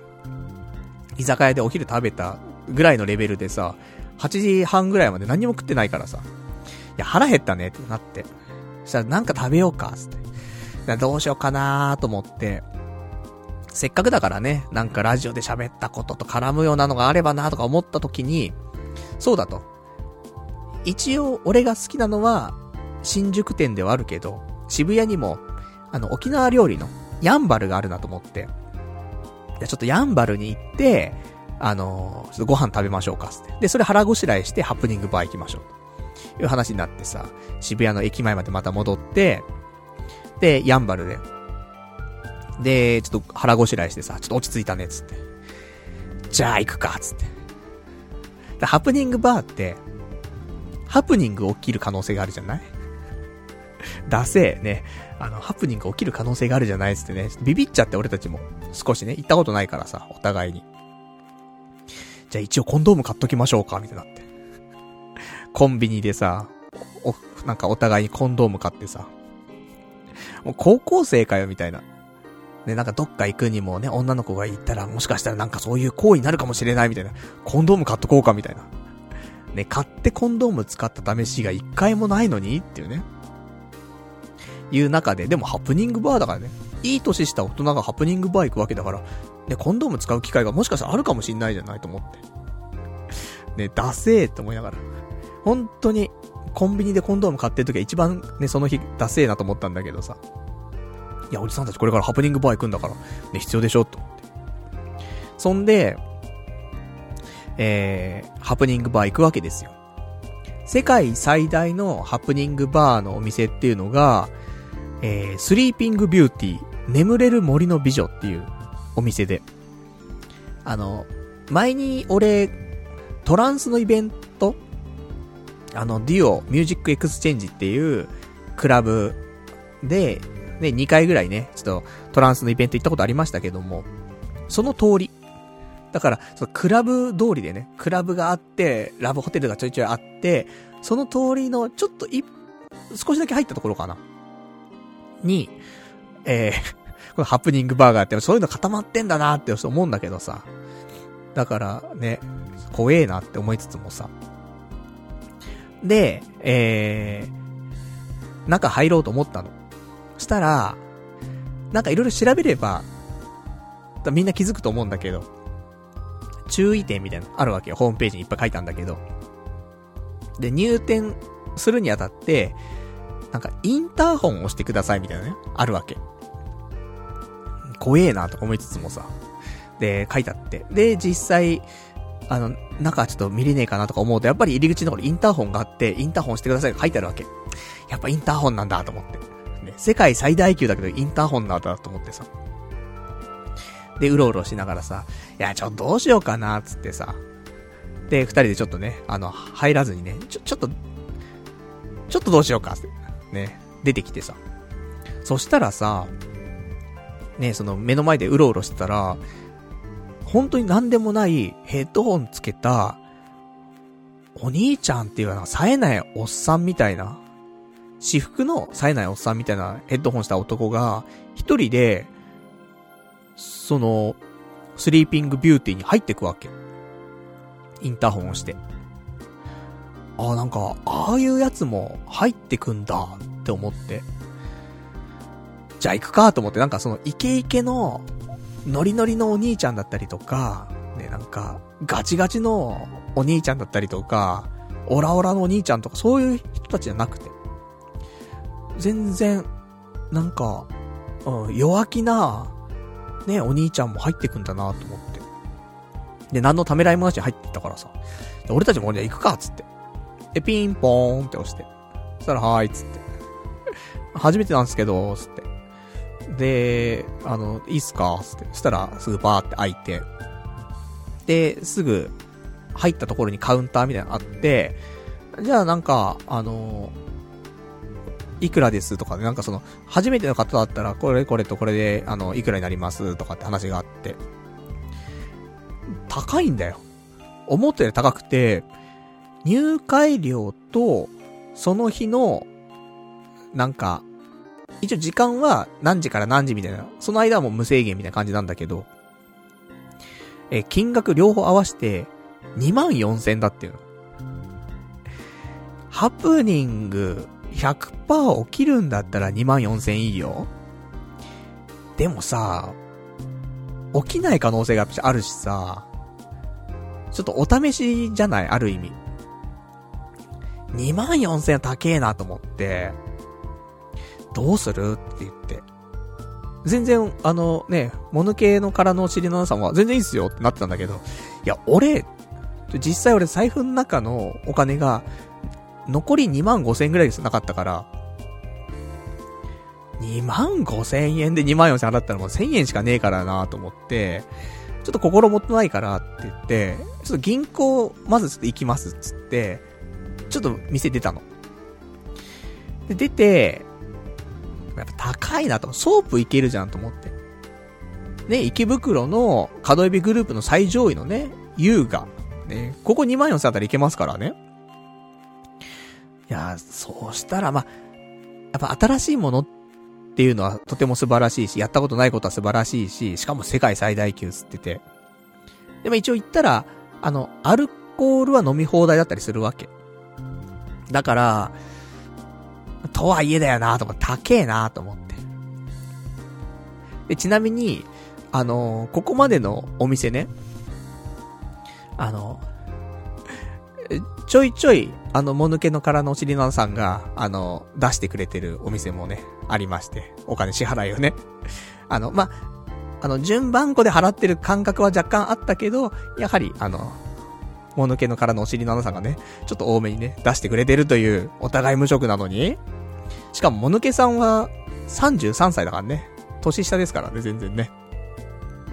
ね、ありがとうございます。ね、これで提供、提供で Amazon ギフト券もくれ、さらに、こうやって、あの、飲み歩いたところね、お金もね、ちょっと多めに払ってくれるっていうね。ありましたけど、ここはもうハプニングバーはそれ対等な立場ですからね、やっぱり。あの、2万4千は私払いますから、それももちろんね。そうするとやっぱ高いなと思って。どうしようかな、つって。そしたらもう、一件一応まあ、あの、いいかななんて思ったハプニングバーがあって。じゃ、そこも一回見ましょうよと。で、そっちで問題なさそうで安かったりとかしたら、そこにしようみたいな話になって、で、もう一店舗、行くわけですよ。で、そこも、やはり、インターホンなの。やっぱり、ね、あの、ハプニングバーインターホンだなと思ってさ、ピンポーンつってさ。で、あの、初めてなんですけど、って、大丈夫ですか？みたいな言ったら。ああ、じゃあちょっと待ってください、つって。で、待ってたんだけど。そしたら、そのお店、ね、その、まあ、あの、入り口で待ってる時に、後ろに、女の子が来てて一人。若い、結構、可愛い女の子が一人いて、あ、この子も入ろうとしてんのかと思って。ハプニングバーにと思って。ね、怖い、怖いなーなんて思って。でも、ね、さっきの世界最大級のところはさ、まあ言ったら冴えない男ですよ。冴えないヘッドホンオタクみたいなやつが入ってったわけですよ。こっちは違うぞと。ね、後ろに女の、可愛い女の子が一人いるぞ、つって。うん、これは、ハプニングがあるのかもしれないなんてちょっと思ってさ。で、まあ、全然ね、ち、あの、そのお店入るかどうかも全然確証ないんだけどね。まあ、そんなことをね、期待しつつさ。したら、あの、お店のね、人が出てきて。で、料金の話とかもしてくれて、安いんだよ。あの、1万3000円と、入会金と、あと普通に、あの、その日のかかる金額で、合わせて1万3000円って言われて。あ、じゃあ全然こっちじゃんと思って、あの、世界最大級は気になるよ、もちろん。ね、一発目で世界最大級行くのは面白いけど、ね、2万5千円のうちの2万4千と、2万5千のうちの1万3千は全然違いますから。じゃあここにしようっつって。で、えー、お金払って、で、中入るわけだよ、二人で。じゃあなんかちょっと暗、暗いっていうか、暗くはないのかなあの、照明の色がちょっと、あの、怪しい色で、で、結構明るいんだけど。で、入ってきたらさ、あの、な、ちょっとエロい声が聞こえんだよ。あ、なんかエロいぞと思って。ね。で、ハプニングかとかちょっと思いつつもさ、よくわかんないんだけどさ。そ、もう、これがハプニングバーなのかなんていうことを思いつつ部屋に入ってってさ。で、あの、バーというかカウンターがあって、もうすでに何人も人がいるわけ。何人が結構いてさ。で、えー、ジョンレンさんとかもね、多分いるんだけど。そしたら一番奥の、あの、カウンターのところを通されてさ。そんで、えっ、ー、と、お酒頼んで、で、飲んでさ。で、ちょっとね、店員さんとかとも少し喋ったりとかして。ただやっぱりね、あの、常連さんが、ほぼ、占めてるっぽいから、なかなかなんか入っていきづらいというか、どうしていいかわかんないみたいなところもあって。で、最初の1時間とかは、多分、あの、男この二人でね、入った二人で、ちょっと喋ったりとかして、あとちょっと店員さんと少し喋ったりとかして。で、ね、どっから来たんですか？みたいな。ね、徳島ですみたいなさ、絶対そんなのさ、あの、いいネタだなっていうね、ところでさ。でね、わざわざ遠くから来たんだけど、ちょっと興味本位でね、今日ちょっと行きましょうみたいになってきたんですよ、みたいな話してさ。考えると、あの、俺もさ、旅行とかした時に、だから前だと、どこや、広島とか行った時、やっぱね、あのー、例えば立ち飲み屋とか行った時にさ、そういう話になるもんね。どっから来たのとかさ、なって、あ、東京から来たんすよ。えーっつってさ、なるじゃん。だからやっぱいいよね。旅行行ったところで飲むとか、そこで、なんか会話が生まれそうなところで飲むってなると、旅行客はさ、すごくなんかプラスな要素が多いよね。ネタがそれだけできるからね。だからそんなんでさ、なんかちょっと話しつつ。そんで、で、なんかね、そのお店なのか、俺、ね、その店しか結局俺たち入ったことないからもうわかんないんだけど、ハプニングバーのイメージはさ、結局は、ほんともう、店内で、なんか、ハプニングが起きる。な、店内でハプニングが起きるっていうか、ある程度合意のもとだと思うんだけど、なんか、店内でカップリングが成立して、あ、じゃあちょっと、ハプニングっつっ。ね、そういうのをすごい期待していたのもあるし、そういうところなんだろうなって思ったんだけど。な、そのお店、まあもちろんハプニングとかもね、いろいろあるんだろうけど、それよりも、SM っていうのかな、縄がすごく主流っぽくて、あの、入った瞬間にもうなんか縄で縛られてる人がいるわけ。吊るされてる人とかいるわけ。あ、吊るされてるなぁと思って。これ SM 系なのか？ここはってメインはとか思いつつもさ。で、そんなんでさ、まあ、いろいろとね、あの、なんか、どうしようかななんていうのね、二人でさ、探りながらなんだけど。一応やっぱり入るときにね、あの、もぬけさんが、いや、爪痕残しますよって言ってたの。今日は爪痕の残しますよ、つって。言ってて、で、ね、1時間が経って、お互いに、まあまあなんか、ほぼあんまり弾けられず、そこまでみんなと盛り上がる会話もできず、どうしようって。ね、あの、意外ときつい空間ですね、ですね。あの、爪痕残せませんね、みたいな話になっててさ。どうしようかどうしようかってなったんだけど。したら、その、一緒のタイミングで結局入店して、した、その女の子。後ろ並んでた女の子が結局一緒に入店してて。で、その子は、なんかそのハプニングを期待してきてるんじゃなくて、縄に興味があると。いろんな人がいいんだなとか思ってさ、縄に興味があってきましたみたいなことらしいんだけど、そんで、その子の、なんか縄縛られること、タイミングがあって。で、そこで、もぬけさんが、ちょっと、あの、席を立って、ちょっと見学していいっすか？みたいな。いうところで入ってったのね。その、縄縛ってるところの近くまで。で、お攻めていったなと思って。でも俺はちょっと、ちょっと意見が、とか思いつつも、で、それでなんか5分ぐらいかな、なんか立ってさ、俺も店内ぐるぐる、なんか、ね、キョロキョロ見ながらさ、酒飲んだんだけど。さ、ちょっと、ね、ものけさん、カウンターの方に戻ってきたから、そのタイミングで、俺も、じゃあ一緒についていっちゃおうと思って。で、戻るときに一緒についてって、そんで、あ、ちょっとじゃあ自分もちょっと見学、つって。で、見させてもらって。で、だからなんかね、あのー、なんだろう、SM ってさ、無知とかろうそくとか痛いとかっていう感じがするけど、全然そういうんじゃなくて、縄縄とは何かみたいな、いう感じで、縛られるのが好き、縛るのが好き、とか、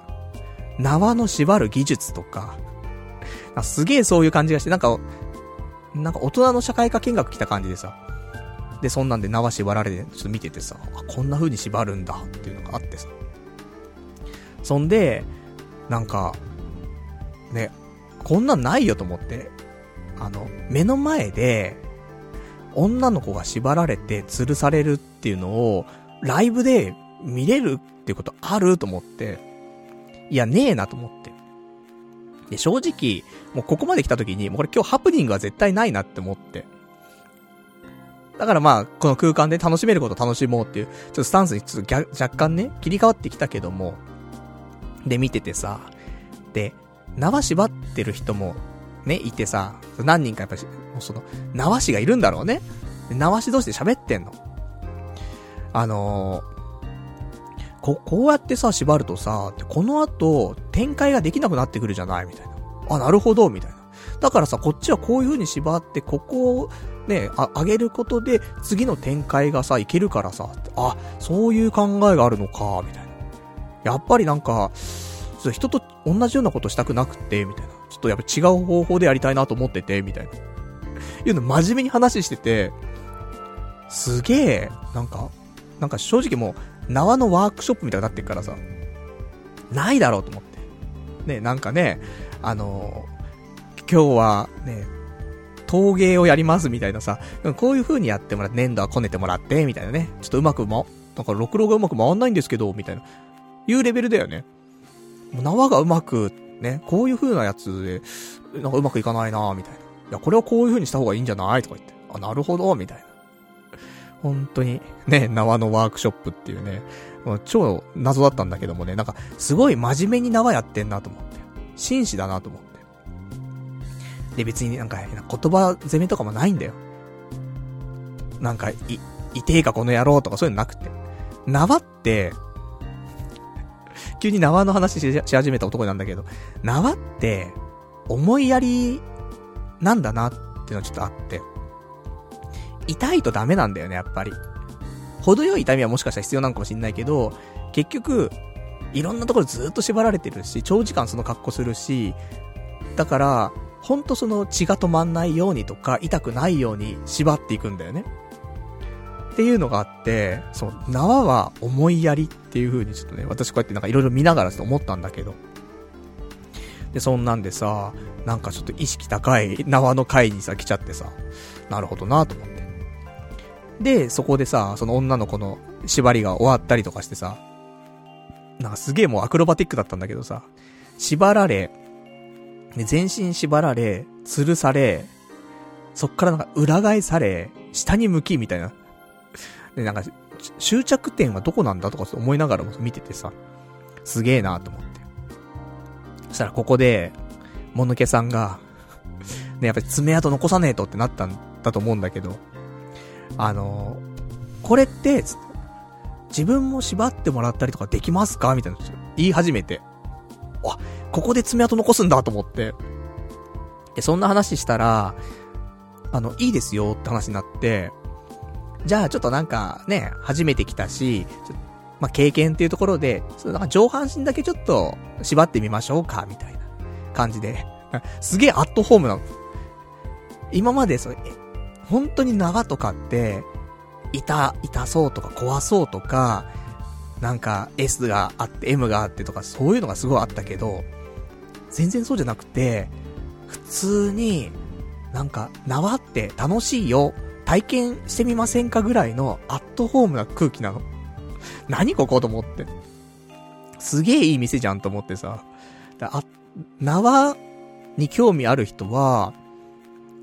すげえいいとこだなと思うんだよね。縛るのを縛られんのも、あんなアットホームなところで、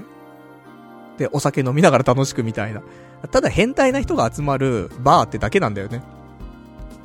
で、そこでさ、あの、もぬけさんが縛られ始めてさ、で、上半身だけってさ、ちょっとね、体験です。痛くないですか？とか言って。ね、縛られてるわけ。攻めてんなと思って。で、ね、手後ろに、あの、ホールドされてさ、縛り上げられてってさ。そしたらなんか知んだけど、上半身だけってたのに、つ、なんか、じゃあ下の方もちょっと今日サービスだっつって、縛り始めてんの。あれ？と思って。結果なんか全身縛られちゃって。さあ、そこまでかなと思ったら、じゃあ、せっかくだからって、吊るされちゃって。すげえなと。結構もぬけさん、体でかいのよ。だから、あの、吊るし上げんのもね、大変そうだなとか思うんだけど、滑車にさ、そのロープね、吊るされて、持ち上げられて、上の方にずーって上行ってさ。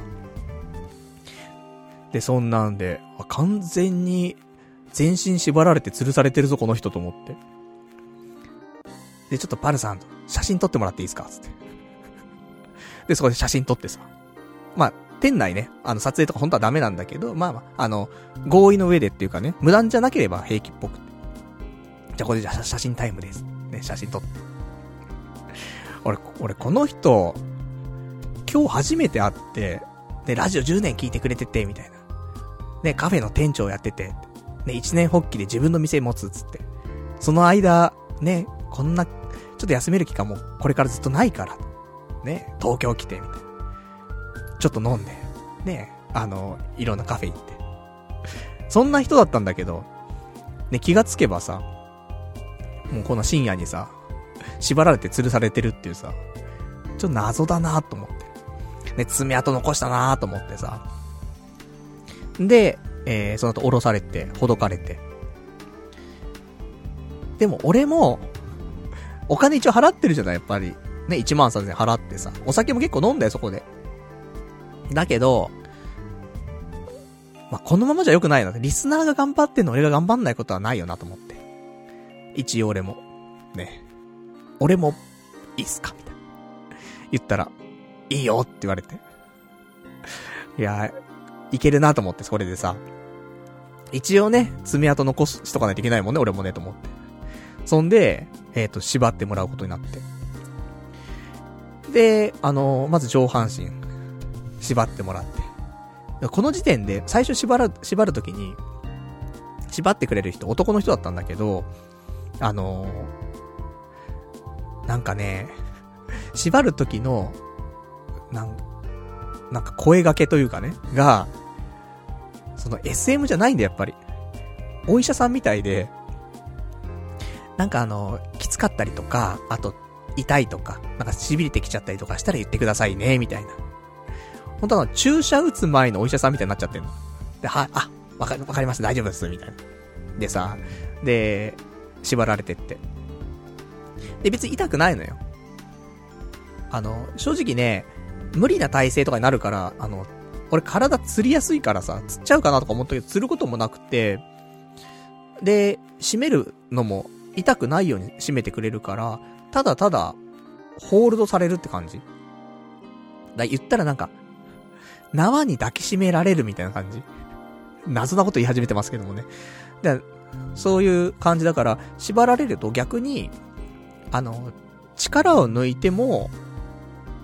大丈夫というか。いつもさ、このストレス社会で生きててさ、ね、力、なんか、歯食いしばってさ、力入れてさ、生きてるけどさ、力抜ける時はないんだよ。生きてて。でも縛られてる時は、力抜いても、平気なんだよっていうね。ある意味リラックス空間かもしんねえ、みたいなね。ところ思いつつさ。で、そんなんで、本当に力抜いちゃって平気でさ、それでね、形できてるからさ。で、そんなんでさ、どんどん、あの、縛られてって。で、ね、足も縛られて。そしたらさっき、もぬけさんについては、あの、うつ伏せで、あの、持ち上げられたんだけど、じゃあ今回ちょっと思考変えようってなって、じゃあ仰向けで、ね、あのリフトアップしようって話になって、で、だからこういうところだよね。なんか、ライブなんで縄ってライブだし生き物だなって。DJ な感じ？毎回毎回同じ？ね、曲をただ同じように流して。じゃなくて、やはりライブで、さっきこれやったから、次はちょっと趣向を変えてこうしてとかね、いう、そういうのがあるんだ、やっぱりね。人がまあ見てるわけだしね。人が見てるっていうかまあまあ、あの、なんだろ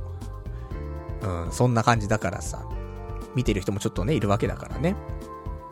そんなわけでさ、吊るされるわけ。で、あの、ちなみに俺、俺ももぬけさんも、服とか脱いでないからね。あの、普通に、え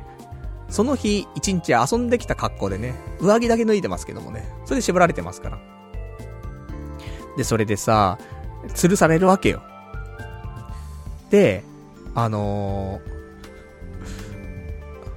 リフトアップされてさ、グーって言ってさ、その時、もうもぬけさんは、もう俺の写真をね、撮ってるわけ。なんだこれとかちょっと思いながらもさ、撮られながらさ、で、で、俺ももう本当に完全任しちゃってる感じ。あの、力抜いちゃって、で、全、全部の力抜いて、だから、仰向けだから首とかも、その、首に力入れてね、そのまま、なんか水平に保ってるわけじゃなくて、もう首寝かしちゃって、でも、頭下向いちゃってる状態で。で、上がってってさ。で、ああ、こんな感じかーと思って、全身力抜いて、ダルーンって行きながら、あのー、宙、宙にね、浮いてたんだけど。ふとさ、頭を持ち上げたわけ。そしたらさ、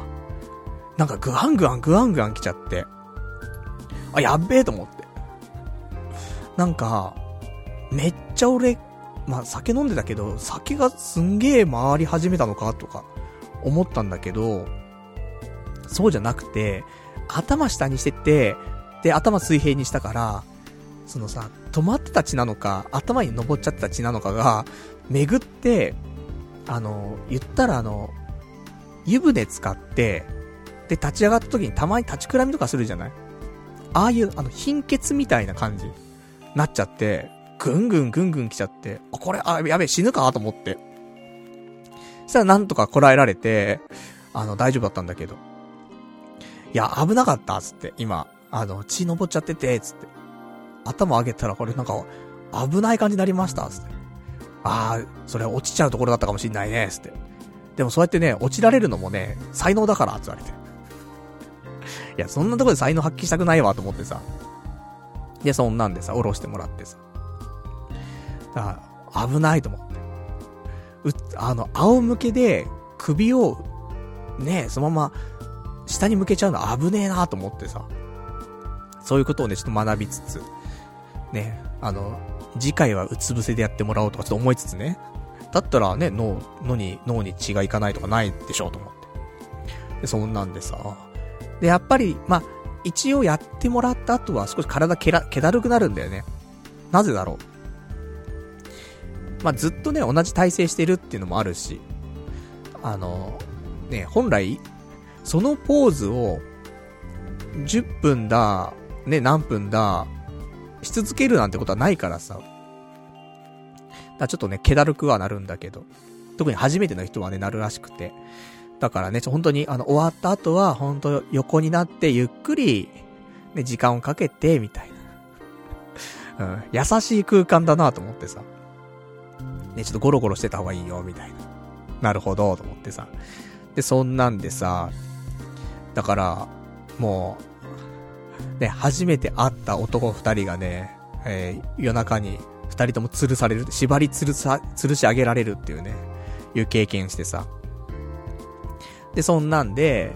なんか、少し、その常連の人たちとも、なんか距離が近づいてね、仲良くなってさ。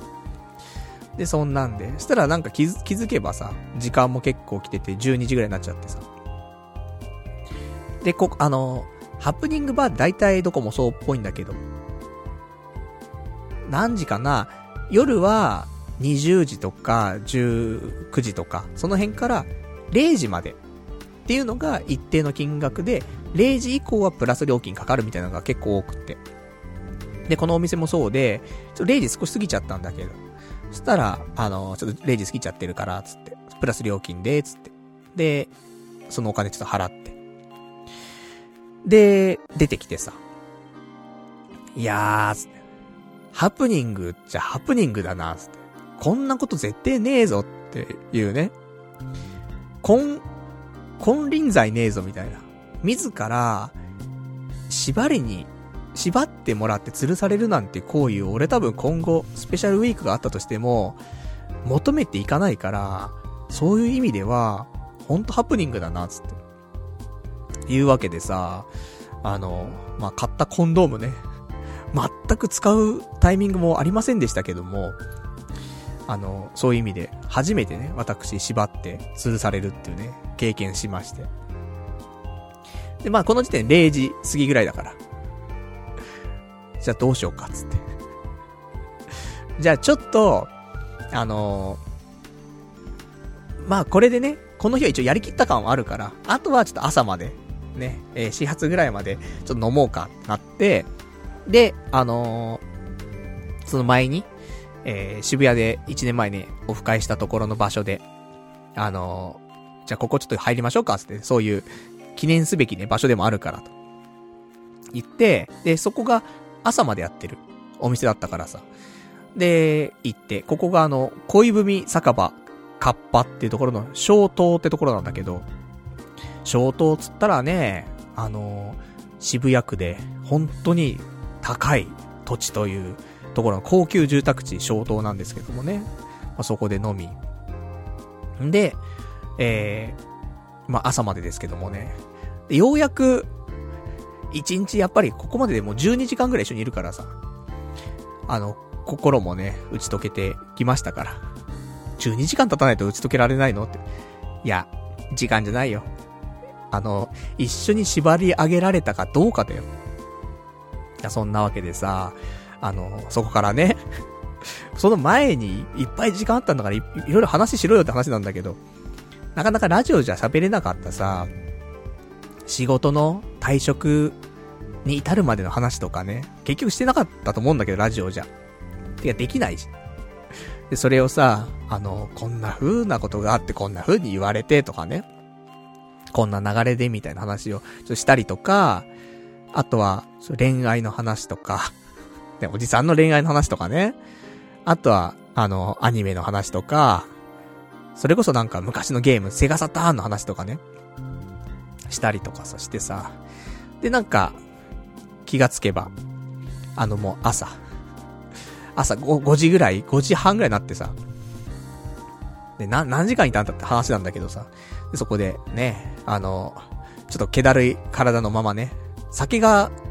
体に回って気だるいんだか、あの、やっぱ縛り上げられて、その後なんかだるいのはちょっとわかりませんけどもね。で、そんなんでさ。で、えー、朝になってさ、じゃあ、帰ろっか、つって。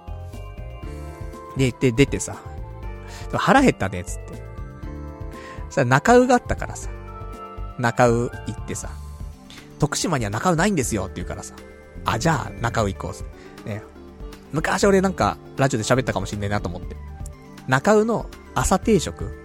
の卵はさ、すごくいい卵なんだよ。色が、卵の色ってあんま関係ないんだけど、食わしてるもんで色変わると思うんだけど、でもそれでも、色が良くてさ、で、うまそうなんだよ。だから、じゃ中尾で、ね、卵かけご飯でも食べて、ね、行こうか、つってで、食べてさ。じゃあ帰ろう、つって。で、渋谷の駅、ね、行くときに、あ、ドンキホーテがあるな、つって。で、あのー、なんか、徳島ドンキホーテないって話があって、じゃあドンキホーテ寄りましょうか、つって。ね、謎の24時間一応やってっから。で、ドンキホーテの天下売り場のコーナーってすごくオープンで、すごい広いから、でそこ行こうよ、つって。って言ってさ、でも朝ね、あの、おじさん二人がね、天下コーナーで、ね、なんかキャイキャイやってるんだけどさ、俺この天下持ってる、あの天下持ってる、つって。あと昔、ラジオでも、天下プレゼントしたことがあったんだよね。天下プレゼント企画があって。その時、あの、応募してきてくれたのが、ね、もぬけの殻のお尻の穴さんしてきてくれって。一回送ったことあったんで、確かね。そんなんでさ、天下つながりのね、男がさ、行って。そんで、なんか買ってましたね、彼がね。あの、天が出している、ローターみたいな、なんか口紅の形したローターを買って、い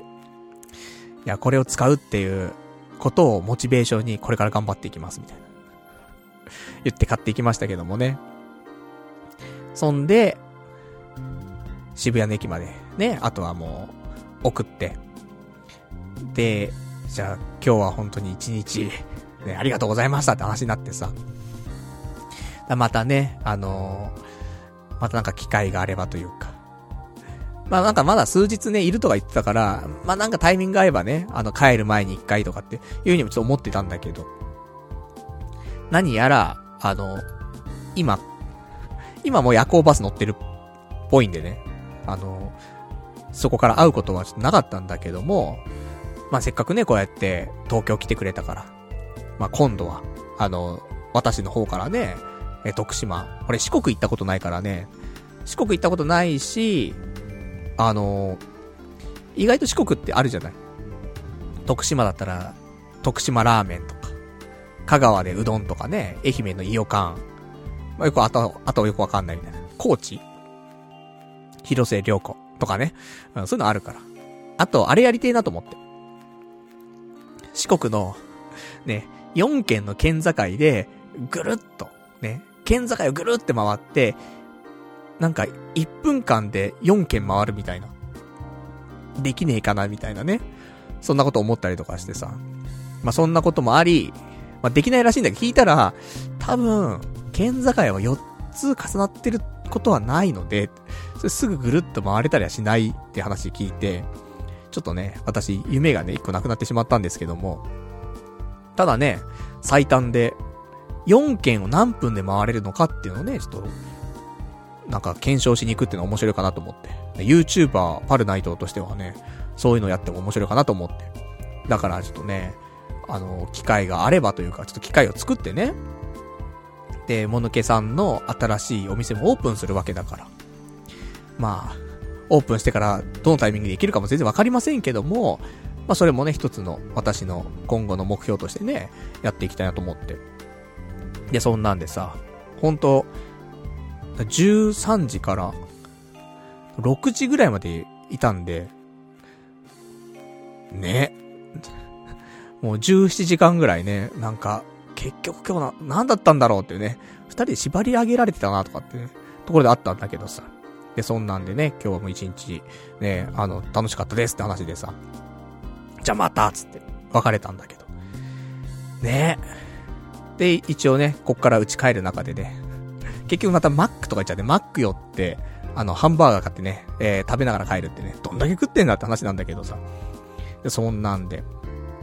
ほんとフルコース。俺あんま、ここまでフルコースで、ねえ、朝から晩までみたいなね。しかもなんか、まったりしてないかね、言うほどね、その、なんだろう。カラオケ行ってみたいなさ、ちょっと2時間寝ちゃったとかじゃないじゃん。あのずーっと覚醒しててさ、で途中で縛り上げられてさ、ね、空浮いちゃってんだから。それで17時間とか結構、お互いに体力使ってるだろうっていうね、感じだったけど、すげえ、ね、いい経験させてもらってさ、いや、面白かったなと思って。そんなお話でございますよ。なんで、まあね、あの、私も無職で、まあお金がない中、ね、あの、ハプニングバーなんてね、ちょっと言っちゃってあれなんだけどもさ、まあね、あの、お互いに、なかなかないからね、あの、仕事辞めたタイミングがね、ほぼ一緒でさ、で、ほんと10年とかね、聞いてくれてる人が、で、渋谷もね、一回も降りたことないっていう人がさ、来てくれるなんてことは、本当に滅多にあることじゃないからさ。だからね、こうやってなんかお互いに思い出深いね、一日にできてすごい良かったなと思って。そんなわけでね、本当あの、一日、ね、えー、楽しくね、過ごさせてもらって大変ね、ありがたかったなというところで、今、深夜バスでね、もしかしたらこの放送も聞いてるかもしれませんけどもね。まあ、そんな感じでございましたということで。まあ、いつか、ね。行くのか俺徳島ね、わかりませんけどもね。徳島阿波踊りとかあるからね。うん。まあ、そういう時にね、行くのもね、面白いかななんて思っておりますけどもね。まあ、そんな感じでございました。長い。ね。長いお話ししてしまいましたけどもね。あとなんか、ハプニングバーってさ、なんか、難しいよなと思うの、話すの。あの、公然わいせつ罪とか、公然わいせつ控除とか。なんかいろいろあるじゃないだから、あの、何を話して大丈夫で何が話しちゃいけないのかとかちょっとわかんないのもあってね。あの、まこのお店はね、多分問題ないお店というか、すごくいいお店で、あの、ほんと迷惑とかかけたくないなと思って、あの、どういう風に話すのが一番いいんだろうなとかって思いながらもだったんだけど、そういうのは特に、ね、あの、ご安心いただきたい、ね、ところだと思うんですけどもね。だから、ねハプニング。だ、ね、しかコンドーム買って使ってないからさ、近々じゃあ今度世界最大のハプニングバー行きますか？そこではハプニング起きるかもしんないからね。そういうこともちょっと考えていきたいと思いますけど、お金がな、やっぱ、2万4千円は高いもんな。ハプニングない可能性がすげえあるからね。なんとも言えませんけどもね。えー、じゃあそんなわけで、えー、じゃあちょっとお便りをね、いただいておりますんで読んでいきましょうか。ラジオネームトリンドルさん。えー、今聞き始めたんですけど、あの一連の食事の写真って全部東京の店だったんですか？てっきり徳島と沖縄に行ってたのかと思ってたんですけど。じゃあ、ついでに、おじいちゃんの作ったラーメン、えー、平田ラーメンに行くって、ありえんことだったのねっていうね、お便りだきました。ありがとうございます。あのー、ツイッターの方でね、もう逐一行った店で写真撮ってね、アップしてましたけどもね、全部、その写真は、えー、東京は渋谷区のね、写真でございまして。全然どっか遠征したよって話ではなかったんだけどもね。なので、毎日とお便りでね、トリンドルさんからこれ読んでなかったんだけど。なんか、広島なのかな？広島に、おじいちゃんの作った、なんか、ラーメンのお店で、平田ラーメンっていうのがあって、そこおすすめですよっていうのをお便り前もらったのね。もう、そこ、うまいらしいんだけどさ。ねだからそこもね、あの、もし俺が遠征してればね、行きたいなと思ってたんだけど、遠征じゃないからな。だから今度俺が、あの、広島行った時にはね、そのおじいちゃんの作った、これおじいちゃんの作ったラーメンのお便り読みてえな、読む？あの、すげえボロクソにね、言ってたんだけどさ、結果はうまかったですみたいなやつなんだけどさ、一個読みましょうか、これ。えー、ラジオネームトリンドルさん。えー、広島市の中心部からちょっと離れた微妙な街に行った時に、しょうもない外観のラーメン屋があったので入ってみました。おじいちゃんの作ったラーメンってフレーズが名前に入っている。本当に嫌な気持ち、気持ちにしかならないんですよ。優しい気持ちで作ってますみたいなセルフプロデュースを押し付けてきて、中に入ると目に飛び込んできたのは優しい気持ちで作ってますみたいなセルフプロデュースが痛々しい初老のおじいさん。おじいさんって言っても、その道に何十年も打ち込んできたみたいな職人的なのじゃないんですよ。休日の心の余裕のある時に優しい気持ちでちょっとラーメンを作ったりしてみますよ。よかったらあなたも味わってみませんか？みたいな。せいぜい近所の友達同士でユートピアでも作っててくださいよ。僕は死んでも関わりたくねえけどなって感じで、塩野菜ラーメン頼んだんですけど、くっそ美味しかったです。磯の香りのするしょっぱめのスープなんですけど、少なめに入れてくれているんで、自然に最後の一滴まで飲み干せちゃいます。この人、なんで俺の気持ちがわかるんだろうって思いました。俺、ラーメンは好きなんですけど、いつも思うことがあって、ラーメンってなんであんなにスープたくさん入れるんだろうって。せっかく食材を煮込んで、えー、出来上がったスープなのに、最初に食べたら大部分のスープを残しちゃうことになるよね。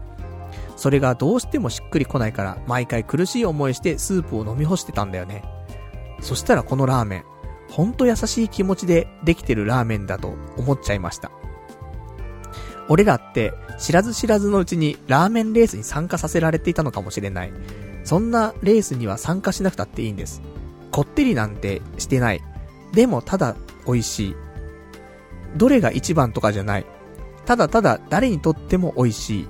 そんなラーメンがそこにはありました。隣で食べてた老夫婦もナチュラルに、ああ、美味しいって言っちゃってました。帰ってからネットで口コミ見たらめっちゃ高評価でびっくりしました。近くに来た時にはぜひどうぞっていうね。こんなお便りもらってて。それがさっきのおじいちゃんの作ったラーメンなんだけど、最初ボロクソに言ってんなと思って。ね、しょうもないとか言ってね、食べたら美味しかったみたいな。ね、優しい気持ちになったみたいなさ。だからちょっと広島に行った時には私ね、この、おじいちゃんの作ったラーメンね、あの、行きたいなとちょっと思ってるんですけどもね。まあ、広島はね、行くと思うんだよ。また、あのー、俺広島結構好きで、前に行った時もね、オフ会とかして楽しかったし、とか、あのー、やっぱ土手にが、俺すごい合ってて、美味しかったから、広島はね、また行きたいなと思ってるんだけど、とはいえ、ね、そんな何回も旅行行けるかって言うといけないので、今考えている旅行先は、まあ、さっき言った通り徳島、というか四国を考えているのと、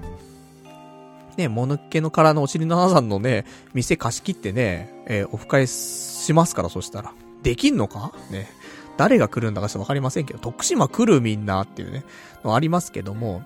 ね、その、お店の一角でね、なんか食ったらね、下ネタの話ばっかりしてるみたいな、ね、ちょっとお店のね、方で、ちょっとパルさんは、ちょっと今後できんで、みたいな、なりそうで怖いんですけどもね。だから、まあ、そんなんで、まあ、徳島とか、ね、そういう四国行くっていう。なんかあの、アニメ関連のイベントもあるじゃない？街遊びとか。そういうタイミングで行くのもね、いいかななんて思うんだけど、まあ、それが一個あって、行ったことない土地に行くっていうのはとてもいいかなと思っていて、で、それが一つ。あと、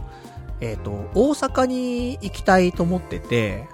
本当に深夜の夜行バスで、大阪、かなって。安いもんねっていうことでね、行こうかなと思ってるのと、で、別にあの、大阪ではね、えー、カプセルホテルとか泊まればいいから。そんなんで。ノープランで、本当になんか、美味しいもの食べに行くぐらいの。観光地1個2個行って、あとずっと、大阪っつったらこれっしょみたいなものを食べて、で、夜、夜ちょっとオフ会してみたいな感じでやれたら面白いかなとか思ってて。で、あとは、えー、海外。ね。海外行きたいななんてちょっとことを思ってて、あの、つってもね、台湾とかだけどもね。その系、あの、ちょっとまだね、あの、パスポート作りに行けてないんだけど、なんかね、戸籍謄本とか必要なんだけどさ、戸籍謄本が取れなくて、取れなくてっていうのが、俺本籍が埼玉にあって。で、今、住民票というか登録は、ね、渋谷にあるから、そうするとコンビニでね、戸籍謄本取れないんだよね。だからもしかしたらちょっと埼玉に戻んないと取れなそうでね。住民票とか取れんだけど、戸籍は取れなくて。まあ、ちょっとね、まだね、行けてないところあるんですが、あのー、ちょっとお便りもね、一個いただいていてね、旅行関連、えー、いただいてます。ラジオネーム。あー、お便り、ラジオネームないかな？あったらごめん。でもなんか、多分なさそう。えー、こんばんは。いつも楽しく拝聴しております。やっと重荷を下ろし、いつも通りのパルさんが帰ってきました。一リスナーとしても、大変嬉しいです。俺読んだっけ？これ。読んでない気がするんだけど。読んだかな？読んでてもいいや。ね、もう一回読もう。ね。ところでパルさん。前回の放送で、えー、近々パスポート取りに行かれるということでしたが、どちらの、どちらに旅行されるのでしょうか？自由の身のパルさんにとって、えー、海外は大変安価に行ける楽園です。平日 LCC で行けば、下手に国内旅行するよりははるかに安くて行けますし、東南アジアあたりは日本のアニメの T シャツでも着ていけば、自然と声がかかってきます。バックパッカー体験もいいですね。せっかくなので何かテーマを決めて旅行し、YouTube に投稿を続ければ、フォロワーがついてマネタイズでき、次の旅行費も稼げるかも。夢が広がりますね。正直羨ましいです。パルさんならできる。読んだな、これな。で、一応、ピーチでは、えー、台湾と、ね、韓国限定ではあるものの、えー、値段固定の日帰りプランを実施しています。これは土日祝日には使えないものなので絶対お得かと。また、海外日帰りは格好の YouTube ネタです。それでは、旅のご成功をお祈りしていますっていうね、いただきました。ありがとうございますと。で、そ自分でもお便りって何回も読むじゃない。で、喋ってるかどうかもよくわかんなくなっちゃうんだけどさ。そんなわけで、日帰り台湾地と考えて8200円ぐらいなんだよ。往復の金額で平日行けば。下手に国内行くより全然安いもんね。だパスポート取って、パスポートが1万3000ぐらいすんのかなハプニングバーと一緒ぐらい ね、かかって。で、えー、まあ、旅行もね、まあ、8200円で、まあ、羽田空港とかからであれば、片道1500円、だ往復でか。電車賃1500円ぐらいで行けるから、まあまあ、1万円ぐらいで、交通費ってところで行って、で、日帰りだから別に泊まるところは必要ないし、まあ、向こうで、ね、ちょっと、1個2個観光しつつ、うまいもん食うみたいな。あと、台湾は一応なんか、エロい店も多いらし、多いらしいっていうか、あるから、まあそういう意味では台湾のエロい店行きたいなと思うけど、なんか相場変わんないらしいんだよ、日本と。なので、まあ本当に騙されないようにね、あの、ちゃんとやると、あの、普通の金額、なっちゃうっぽいから、それこそほん、ほんとソープ行くみたいな、金額になると思うの。なんか2万円とかみたいな。2万円から3万円みたいなね、ところだから、だから、まあ、国内でソープ行くであれば、あの、ソープ行くために、ソープっていうかそういうなんかエロいお店行くために、うん、台湾行くみたいな。最低だなっていうね。なんか、海外旅行何しに行くのって、うん、ちょっとエロいことしにいつって。なんかすげえ捕まる匂いしかしないんだけどもね。なんか変なあるらしいよ。なんか、なんかピンポンハウスみたいな、ピンポンハウスわかんない。あって、なんだろう、なんか、マンションなんだか、ホテルなんだか知んないけど、そこにピンポーンつって入っていくと女の子がいるみたいな。あるらしいよ。だ香港とかは主流、主流なのかわかんないけどね。だから、ソープ、ソープもさ、その日、この子はこの部屋にいますみたいなのが決まっててさ。で、受付してね、で、女の子降りてきてくれて、で、一緒に上がってて、この部屋になります、つってさ。で、その子が今日一日ね、その部屋で、いろいろとお仕事してるわけなんだけど。そういうの近いよね。女の子の出迎えはないけど、ね、部屋があって。で、ピンポーンつって、あ、どうぞみたいな。あ、こんにちはみたいな。で、ハプニングみたいな。そういうことなのかなみたいな。ちょっとわかんないんだけどね。あそんな、ね、こともあるので、えー、まあこういう LCC とか、やってるからね、あのー、パスポートお前何のために作んだよっていうね。すいません。まあ、ちょっと台湾でも行きたいんで一回。行きたい湾だからやっぱりね。な先週も言ってた同じことな。くったらねえやつだな。ねえことでございました。じゃあ、あとは、えー、いただいてます。えー、お便りラジオネーム、さくらさん。俺が前に言ったハプバーは何もハプニングがなく終わった。何もないのもハプニングって常連が言ってたのが余裕のあれ、現れだと感じたっていうね、お答えいただきました。ありがとうございます。いや、素晴らしいね。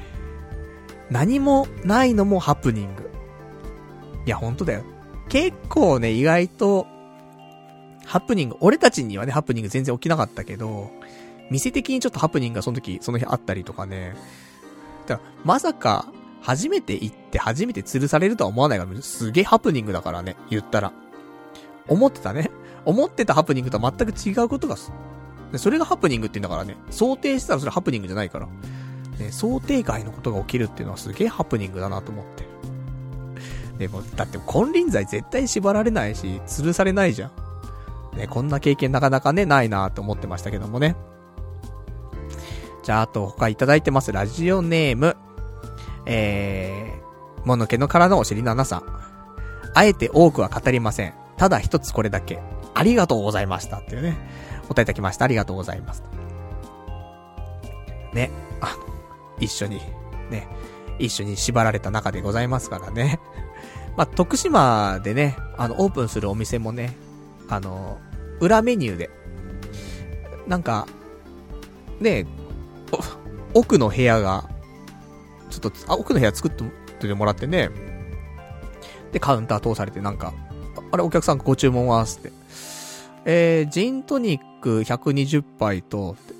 ね、あとイカの塩辛50杯みたいな。あ、っつってね。じゃあちょっとこちらの裏の、えー、部屋どうぞ、みたいな。なるみたいなね。いうのを作っといてくれればね、その時ちょっと、あのー、それまで俺縄のね、勉強しておきますから。そういうプレイができる部屋をね、ちょっと小部屋を作っといてもらえてもね、嬉しいかなと思いますけどもね。えー、あといただきましたお便り、ラジオネーム、えー、さくらさん。公然わいせつ幇助ですよ。プレイするときは個室に行き、他の人には見えないようにしてあると思います。インターホンは警察が来た時に時間を稼ぐためらしいです。というね、お便りいただきました。ありがとうございます。と。なんかね、俺もちょっと調べたら、あの、警察が入った時に、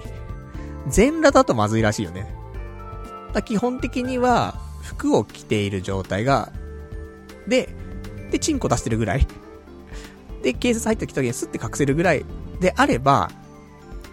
まあいいみたいなことがなんかね、ホームページ、どっかのホームページでね、あの、ハプニングバーの初心者の方は、みたいなね、ぐらいの特集見た時にそんな書いてありましたけどもね。それを、ね、あの、難しいよね。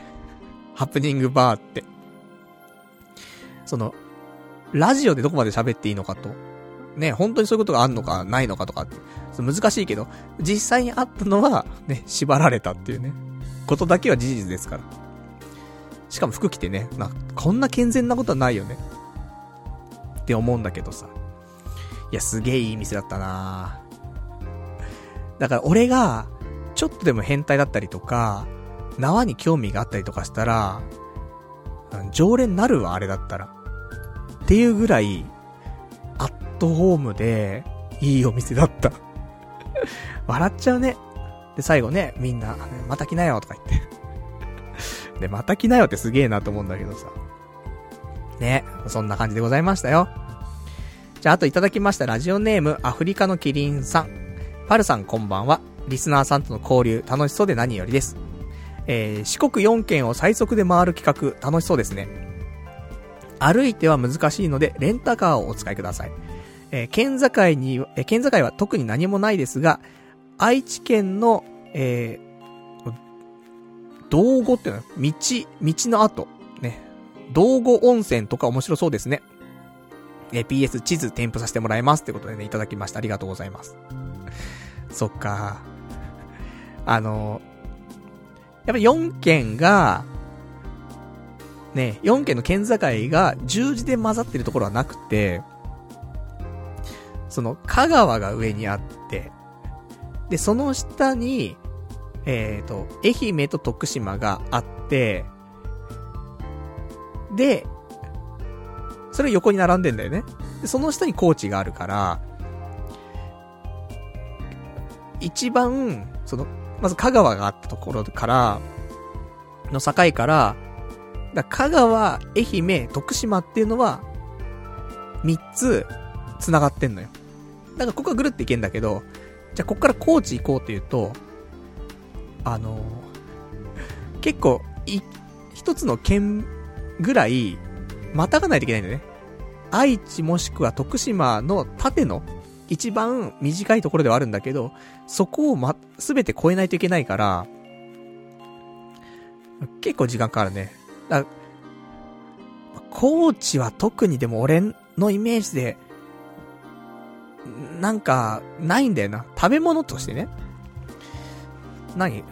なんかあんのかなちょっとその辺もね、調べないとね。あの、高知住んでるね、リスナーの方は、いやいや、あるでしょ、高知みたいなあると思うからね。あれなんだけど。ま、ま香川、徳島。ね。そしたらまあ、愛媛。ね、愛媛のいい予感、いい予感つってね。あの、よくスーパーで、なんか流れで洗脳された、その幼少期がございますから。だから愛媛もね、感慨深いんですけどもね。あとほんと広末涼子。ね、高知だから。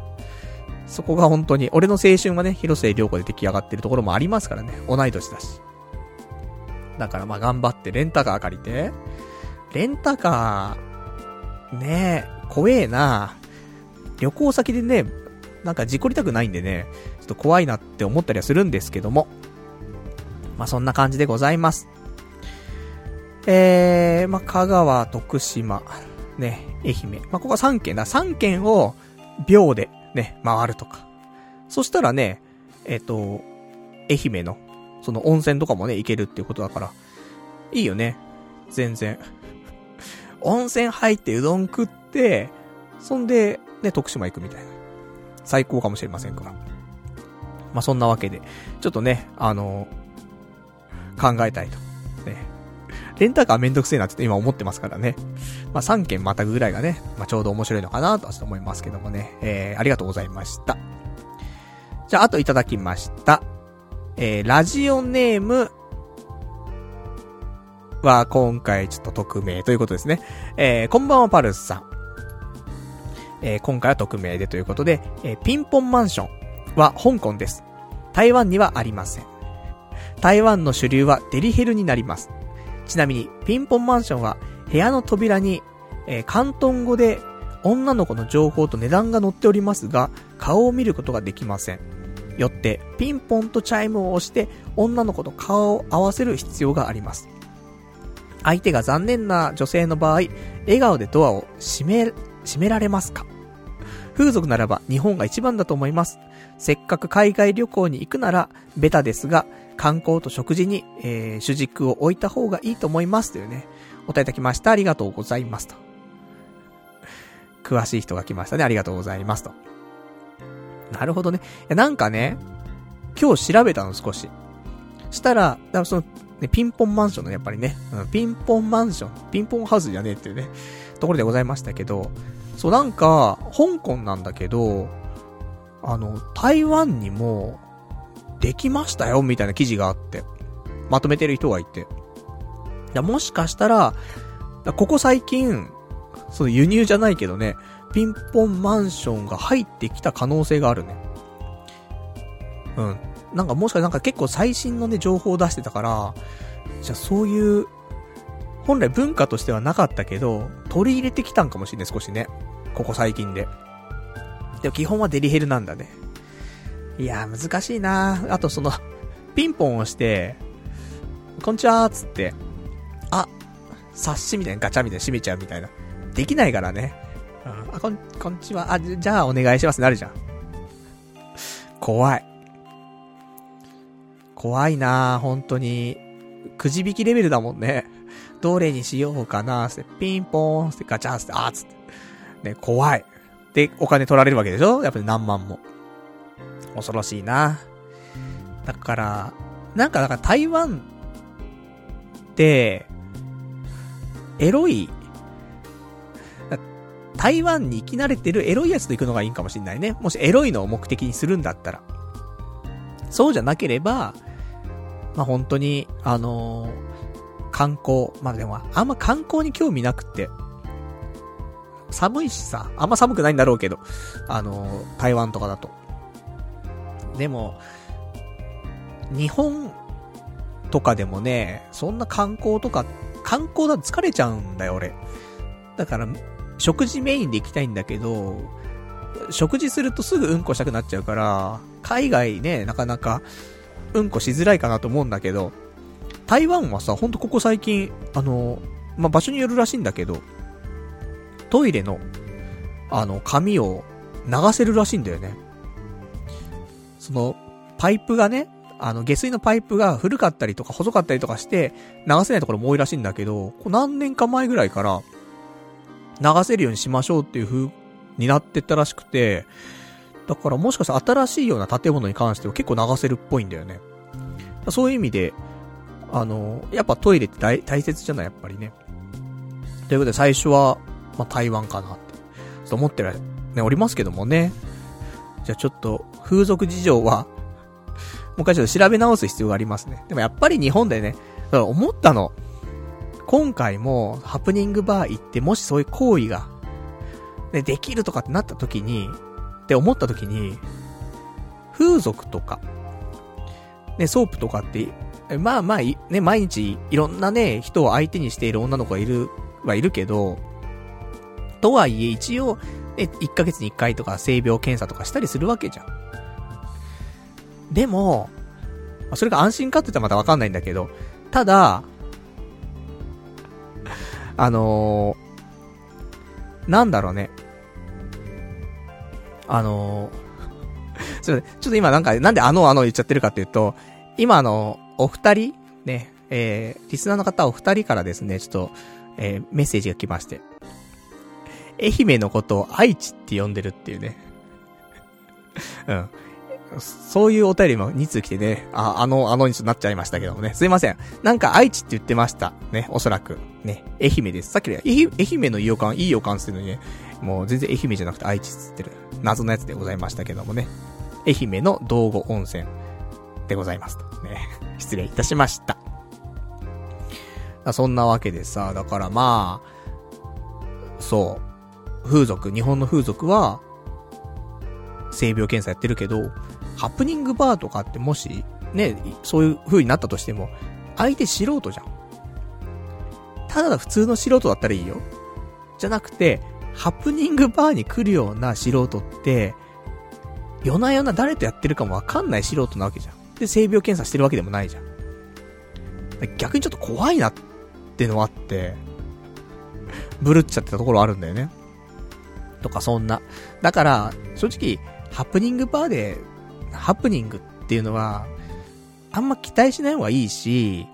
したところで、もしその行為があった時にはちょっと逆に怖いなっていう気持ちがなくもないので、やはりちゃんとある程度、あの、最低限のチェック、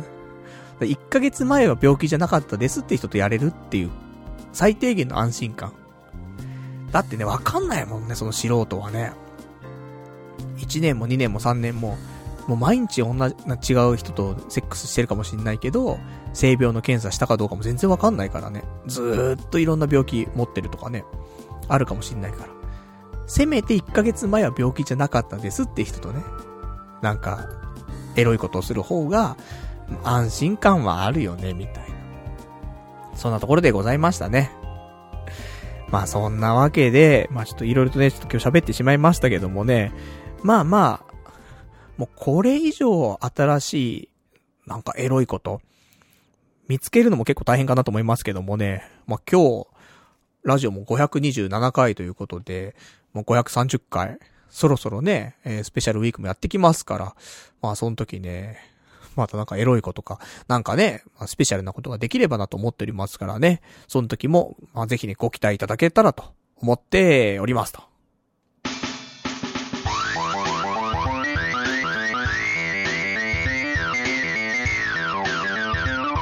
童貞ネットアットエドラジそれではね、えー、お時間ほどきましたんで、お別れのコーナーしていきたいと思います。お別れのコーナーはね、今日読めなかったお便りとかね、まだ喋れてないこととかをね、まあ、つらつらと、えー、お話ししていきたいと思うんですけども、えー、今日ね、話したかったこといくつかあるからざっと話していこうかね。えー、競馬？今週ちょっと競馬しまして。あの、土曜日はね、えー、そうやってちょっと、いろんなところ巡っていたからちょっとできなかったんだけど、あの、日曜日、どこかな？中山？11レース？とかかなえっと、アメリカンジョッキークラブカップっていうレースがあって、えー、重賞のレースなんだけど。とか含め、えー、何レースかかったんだけど。で、そこのアメリカンジョッキークラブカップの3連服を、えー、取りまして、3連服が100円買ってると、それが11,560円になるという一応万馬券を久しぶりに取りまして。で、この日は、でもトータルで3800円買っていって、で、それで、えー、まあ、その万馬券だったりとか、ちょろちょろと当てたりとかして、まあ、若干減ってはいるんですが、えこの日プラス9470円で着地となりました。まあ、前回結構ね、えー、競馬負けてしまったから、3万近く負けてたもんね、なんかね。2万、ん？そんな負けてないんか。2万いくら負けてたところを、ここで少し取り戻すっていう、ありましたから。まあ、ちょいちょいね、あの、勝てるところはね、取っていこうかなと思っておりますんで、まあ、そんな競馬のお話でございますと。ね、やっぱりね、こんな、あの、ハプニングバーとか言ってね、お金使っちゃってるから。でもそういうお金どうやって稼いで、ねえ、あの、行くのっていう。そしたらもうギャンブルで稼ぐでしょ。ギャンブルで稼いで風俗で使うんだよっていうね。一番ゴミのね、ゴミのビジネスのね、このサイクルの循環っていう、ありますけどもね。まあ一番正しい形かなと思っております。で、なんかお金使うとね、えー、やはり、ウーバーイーツね、頑張ってやんなきゃなって思うんだけどね。まだやっておりませんね。2月から本格指導いたしますんでね。まあ、それまでお待ちくださいというところでございますと。あと今週は、あともう一回飲み行ってましたね。えー、焼き豚屋さんにね、ちょっと行ったりとかして。で、その後2軒目に、あの、吉田類が、ね、えー、番組で、酒場放浪記に行った店とかね、ちょっと行きましてとか。まあ、そんな感じで、あのー、まあ、楽しくね、生きてますよ、今。本当あのー、ようやく、疲れが抜けてきたというか、気がすげえ張っていたこの3年間ま。ようやくちょっと、リラックスではないけども、肩の力が抜けてきたなっていう、回復してきたなっていう感じがすげえしてきてる。だから、体はまだちょっとね、疲れているというか、あるんだけど、でも、気持ちは、すげえ回復した感じがするわ。落ち込んでないです、今。だからね、すごくね、あの、ま落ち込むっていうか、あの、多少イラつくことはあるよ。ね。あの、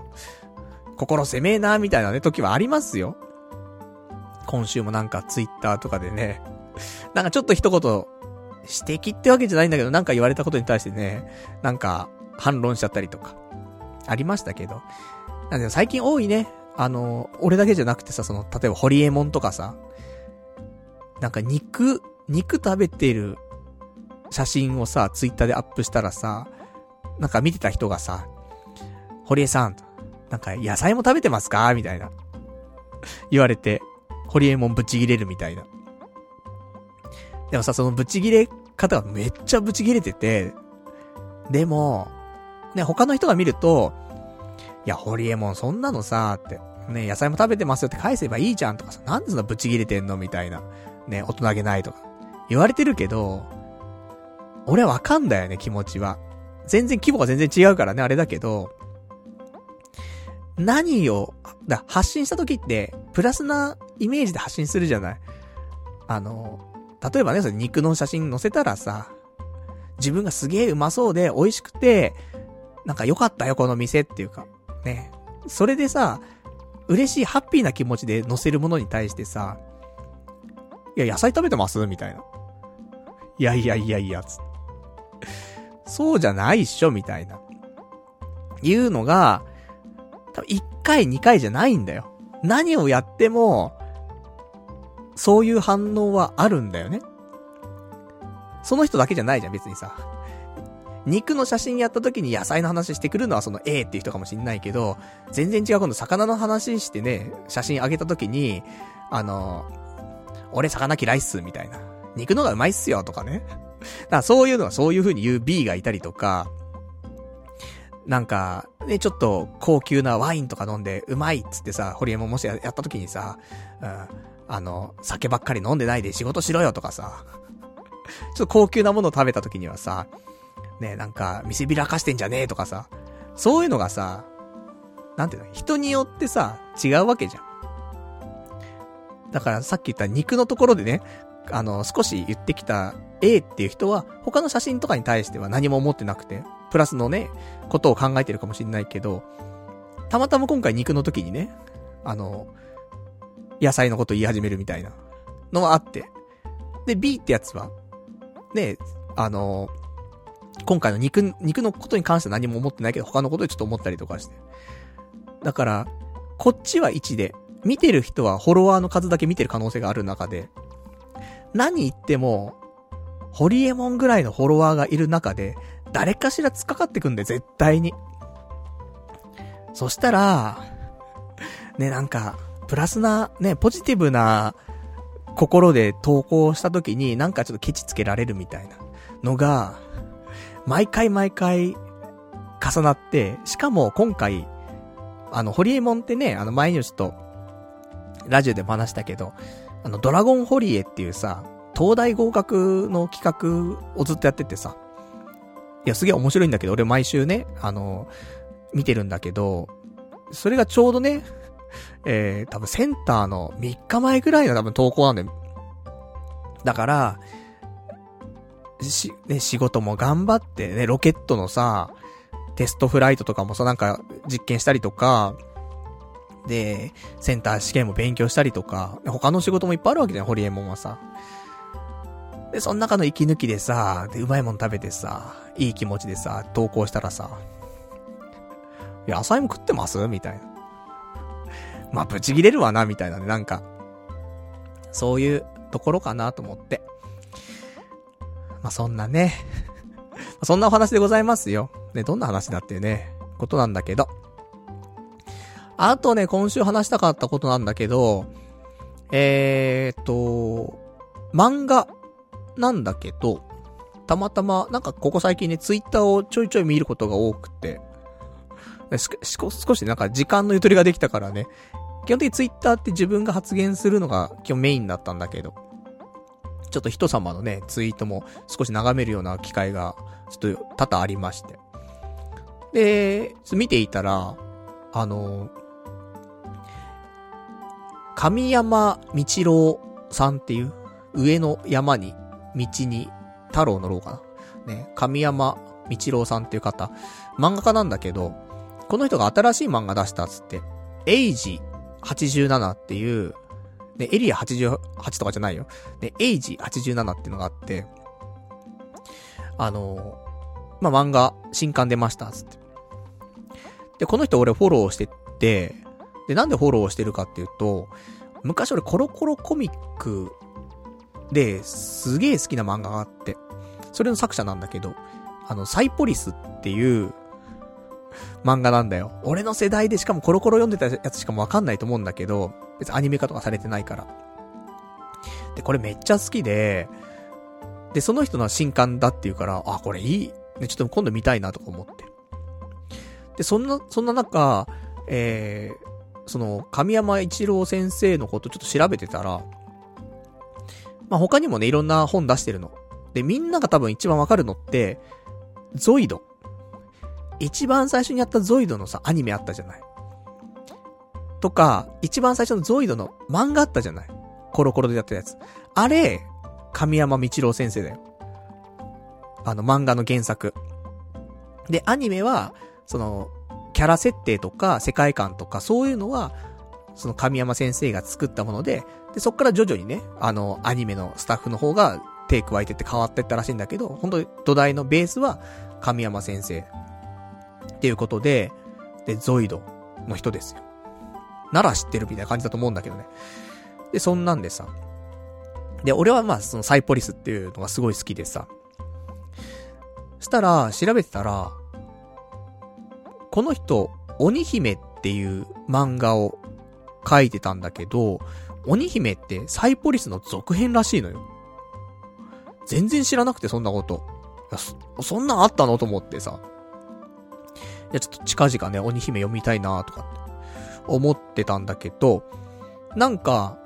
ね、やっぱり鬼姫続編だからさ、じゃあサイポリスまた、ね、一巻から読み直したいなと思って、実家帰れば全巻確かあったんだけど、まあ、実家帰んのもなとか思ったら、なんかね、漫画図書館 Z っていうサイトがあって、ここでね、無料でサイポリス読めます。あの、違法じゃなくてね、あの、ねちょっと違法なのあったじゃない？漫画なんとかみたいな。ではなくて、この漫画図書館 Z は、あの、多分、ね、多分、まん、あの、違法じゃないです。で、そこで見れますと。いうことで、俺もね、えー、3巻ぐらいまで読んだんだけど、なんかね、あの頃のかっこいいって思ってたものが全部詰まってたなって思って、あの、主人公は、なんかその、鬼の血引いてる男の子なんだけど、で、なんかその、妖怪みたいなの戦っていくのね、それで。その、特殊警察みたいな、サイポリスみたいなところで所属して、で、妖怪とか倒してって。で、自分の過去とかをそれ、そっからなんか紐解いてってみたいなさ、やってくんだけど、その鬼になった時のかっこよさとか、武器のかっこよさとか、もう全部、あの、小学生、コロコロ読んでる小学生の心をわしづかにする要素しかないじゃんっていうやつなわけ。で、ただ、久しぶりに読んで、あ、相変わらずかっけえなと思って。一番最初の時の変身の、一番かっこいい変身のシーンとか、見開きでやっぱしやってたりとかしてかっこよすぎると思ったんだけど、ただ、あの、絵のクオリティもすごい高いんだよ。でも見れば見るほど、あ、ドラゴンボールだなと思って。あの、完全にその人のものに消化はされてるんだけど、あ、これは、もう目の描き方とかドラゴンボールじゃんみたいなのはあったりとかして、まあ、そこからね、自分の絵にしてったんだろうなっていう感じがすごいあったんだけど、かっこよくて、で、俺、中学校の頃、あの、休み時間とか漫画とかね、ちょっと書いてたわけ。そんな本格的なもんじゃなくてね。普通に遊びで漫画とか書いてる時期があって、その頃漫画家なりてえなとかちょっとね、あの、思った時もあんだけど、その時のキャラを思い出すと、サイポリスじゃねえかと思って。あんな感じの、そのキャラクターっていうか、を描いてた気がすんだよね。顔とか、近いなと思って。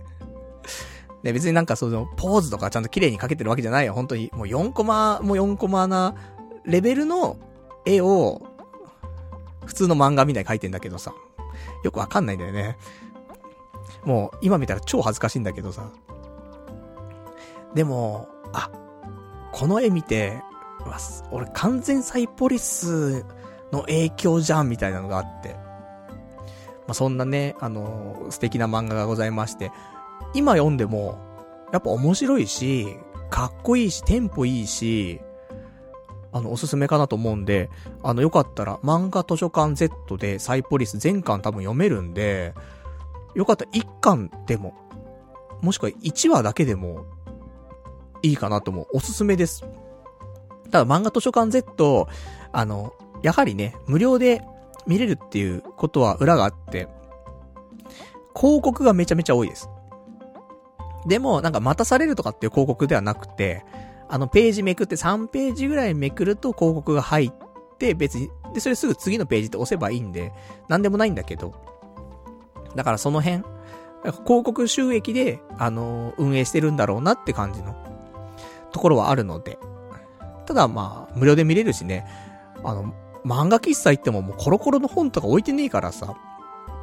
だからちょっとサイポリス、よかったら、ね、あの、まあ、ゾイドとかね、好きだった人たちは、俺の世代よりも結構下のね、人かと思うんだけど、30代前半とか、20代後半ぐらいの人もね、結構知ってるかなと思うし、で、ドンピシャな世代はね、サイポリス知ってる人もいると思うし、ほんとね、1話からね、絵綺麗だよ。それがデビュー作なんで、しかもサイポリスが、その人の。姉さん素晴らしいかなと思うんで、よかったら、ね、えー、読んでみてほしいなっていうところでございましたと。あとはね、今週、結構喋ってんだ今日もね。そろそろ終わりにした方がいいんだろうけど、あの、漫画だけじゃなくて他の本も読みまして、で、何の本読んだかっていうと、もうこういうのはね、ある程度、あのー、ま、ね、時間が経っちゃうと鮮度が落ちちゃうのございますんで、えー、読んでいきたいと思ってるんですけど、ラジオネーム、えー、羊ガエル水族館さん。パルさん、ビジネス本のコーナーでやけに人気の ADHD 本が Kindle Unlimited で0円になってたよ。えー、作者、借金玉さん。えー、タイトルが、発達障害の僕が食える人になって、えー、食える人に変わったすごい仕事術。えー、発達障害の作者が書いた、えー、発達障害者向けの自己啓発えー、実践ビジネス本なんだって。パルさん、プライムリーディングには加入しているけど、えー、Kindle Unlimited は大会してるんだよな。えー、読む時間が作れなかったって言ってたけど、今は時間たっぷりあるし、カフェテーブルでパソコン読書も楽になったことだし、えー、1ヶ月だけでも入ってみたらどう？ちなみに、今紹介した本は、Kindle で普通に買うと、1360円だけど、えー、Kindle Unlimited は月額908円だから、えー、年末年始の帰省中にでもこの本を読んで、即大会するだけで元が取れてお釣りが来るよ。俺は以前から入っているけど、ゆるキャンとか、最近の漫画も色々読めて面白いというね、お便りいただきました。ありがとうございます。そして、また別の方から、パルさんこんばんは。ニート生活はいかがお過ごしでしょうか？時間があるのでしたら、えー、長時間放送を希望しております。おすすめ本がありますので、よろしければ。発達障害の僕が食える人に変わった、すごい仕事術っていう風にいただきました。ありがとうございます。というわけで、ね、リスナーの方お二方から、ね、おすすめ本、ね、発達障害の僕が食える人に変わったすごい仕事術をおす、おすすめしてもらって。で、えー、このタイミングにね、読もうと、思ったわけなんですよ。でもこれは俺、あの、前から読みたいと思っていて、読めてなかった本の一冊で、えー、というのも、俺2018年の7月25日に、もうこの本買ってんだよね。買ってて、えー、ちゃんと最後まで読めてなかったっていうところだったの。だからもう最初から一回読み直そうと思ってしっかり。したら、あの、Kindle ってさ、まあ、これも電子書籍で買ったんだけど、まあ、気になるところとかね、あの、まあ、マーカー引けるのよ。で、記録残しておけるんだけど、まあ、結局ね、7割ぐらいは読んでたね。過去に。で、そっからあと残り3割ぐらいちょっと読めてなかったっぽくて。でも最初からもう一回読み直して、まあいろいろね、思うところもあったんだけど、えっとね、まあ俺が思ったところ、結局、仕事術、発達障害の人の仕事、仕事術って言うんだけど、あんま、仕事術っていうよりは、発達障害の人が、まあなんか、うまく社会で生きていくには、みたいな。社会で生きていくっていうことは仕事することみたいなところだから、っていうレベルで、そんなに激烈、ビジネス、こういう風にしていきましょうみたいな感じではない。ちょっとこういう風に工夫していくと生きやすくなるよとか、そこに仕事が絡んでるみたいなところかなって俺は思って読んでたかな。でも、なんかちょいちょい、やっぱ、あの、気になる言葉というかね、のがあったんだけど、ちょっと印象深いところとか、ちょっと実際取り入れたこととかっていうのを話していきたいなと思うんだけど、なんかね、あの、僕はジョブズではないということを理解するのに30年近くかかった話ってのあって、結局発達障害の人とかって、なんか一個のことに秀でてるとかって言われることがあるじゃない？とか、で、それこそ本当にそのスティーブ・ジョブズとかさ、なんかそういうちょっと偉大なことをした人って実は発達障害でしたみたいなさ、言われることもあるけど、うん。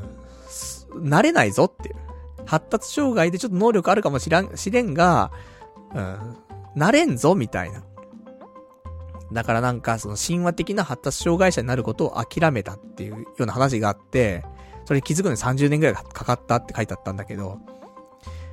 でもこのラジオやってるっていうことも、多分若干そういう気持ちは俺にもあるんだよねって思って。自分は何かできるんじゃないかって思ってるんだよ、やっぱりね、どっか。隅っこの方で。じゃなかったら、やるラジオ。やらないでしょ。って思うの、俺は。ただ、俺もやっぱり、ね、いろんなことを最近、諦めて、とか、ね、普通にはできないし、それこそ、なんか、じゃ何か一個だけでも飛び抜けてなんかできるかっていうとそういうわけではないから。まあそんなわけでね、なんか、細く長くやっていくしかないなっていう。だから俺もジョブズにはなれないのは、やっぱね、30も後半になってね、あの、わかりましたけどもね。そう、万能感があるわけじゃないんだけど、なんかできんじゃねえかみたいなね。夢、本来、二十歳も過ぎて、なんだろうね、新卒で仕事して、3年、5年も経てば、夢なんていうものは夢なんだって分かって現実を生きるわけなんだけど。ね。そういうのがね、やっぱり10年遅いよね。っていうのは、なんか、ちょっと思う、思い当たるというかね、あったかなとは、ちょっと思いましたと。あとはね、うーん、なんだろうなまあ、部屋をきれいにするとか。部屋をきれいにするというか、やはり、集中できないんだよね。っていう話もあって。部屋が汚いとか、机のが汚いとか、集中できないと。で、部屋の中も物があったりとか、集中できないと。だから、その、なんかビジネスホテルとか、何にもないところに行くとか。それとかもう、部屋がね、複数あるんだったら、一部屋は何にも置かない部屋を作るとか。そういう風にすると、すごい集中できるよ、みたいな。だから、ね、なんか小説家の人とかもさ、期限が間に合わねえってさ、缶詰になりますみたいな。ホテル取らす、取られてさ、その中で書いてくださいってなるけどさ。そういうことだよね、結局。あと家の中だと集中できないみたいなの、なんでだろうとかって思ったりしたこともあったけど。俺も昔思ったし。いや、家でやれよ、みたいな。勉強とかね、外でやんねで家でやりゃいいじゃんとか思ったけど、実際じゃあ家ではかどるかって言うとあんまはかどんなくて。で、それこそ静かなカフェとか行ったら、家だと8時間ぐらいかかっちゃうところが1時間ぐらいで終わったりとかあるじゃん。なんだろうなーって思った時に、やっぱそういうのが、うん、ございますよっていうことで、で、そういや、そういう缶詰とか、そういうのもそうだなと思って、結局は本当に物がないところ、ってなかなか作れないから、で、生活空間になっちゃうからね、どうしてもね。そういうところに行くことで、あの、本当に無駄な雑音は排除して集中できるっていうのは、あるんだなっていうこと。とかね、思ったりとか。あとはなんかね、うん、そういうことかな。だから家でね、集中できないとか。あとは、なんか物事やるにあたって、人は、なんか欲しいっていう欲求よりも、取り返したいって思う欲求の方が何十倍も強いよっていうのが書いてあって、このラジオ結構、そういうところあるかなと思ってて。ラジオで頑張りたい、有名になりたいっていうよりは、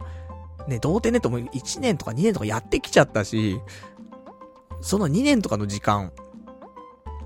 ね、捨てちゃうのももったいないなと思って。で、続けてるのも若干あると思うんだよね。だそういう意味では、なんか物事は、なんかいっぺんに大きくガーってやるのも一つなんだけど、なんか、同じぐらいだ、毎日でも、毎週でも、もう本当にコンスタントに続けていくことで、あ、もうこんだけやっちゃったし、みたいな。もうやめらんねえ、みたいな状況を作った方が、物事はね、続けられるよ、みたいな。だからほんとなんかね、考え方の、ね、考え方のいい本みたいな。そう、だから本当に、あの、自然にやめられたくなるよ、みたいな。だから何でも、あのー、ちょっと始めてみる。それ、それをずっと続けてみるっていうことだよね。で、もちろん、飽きちゃうのは飽きちゃうと思うし、面白くなかったり続かないのは続かないと思うんだけど、でも続けられることがあって、それが、ね、一週間続いて、一ヶ月続いて、一年続いたら、もうやめらんないし。それこそそれ続ける間に、ね、例えば YouTube だったらさ、その照明買ったりとかさ、設備投資もしちゃってるじゃん、みたいな。もう後戻りできないぞ、みたいな。すると、やってきますよ、みたいな。とかね。あとはね、えー、ちゃんと休みましょうみたいなことも書いてあったね。あの、休養っていうのは本当優先度、ナンバーワンのタスクだよっていうことで、例えば、ワイシャツをクリーニング屋に行って出しに行ったりとか、付き合いの飲み会があったりとか、もうこれはもう本当に休日ではないと。だから、ね、パルナイトお前飲み歩いて、ね、すげえなんか、遊んでる、ね、リラックスしてる、リフレッシュしてるって思ってるかもしんないけど、それでも休養じゃないんだよね。あの、クリーニングやったりとかもあるし、ね、飲んだりとかあるし、人に会ったりとかするし。それ、あの、休日の使い方としていいし、楽しいし、心は充実するんだけど、休まってはないっていうこと。これは、これ発達障害とか関係あんのかな？わかんないけど、俺もその節はすごいあってわかるんだけど、本当に何にもしなくていい日。洗濯とかもしなくていいし、何もしなくていいっていうこと。人に会わなくていい、外に出なくていい。これが、休養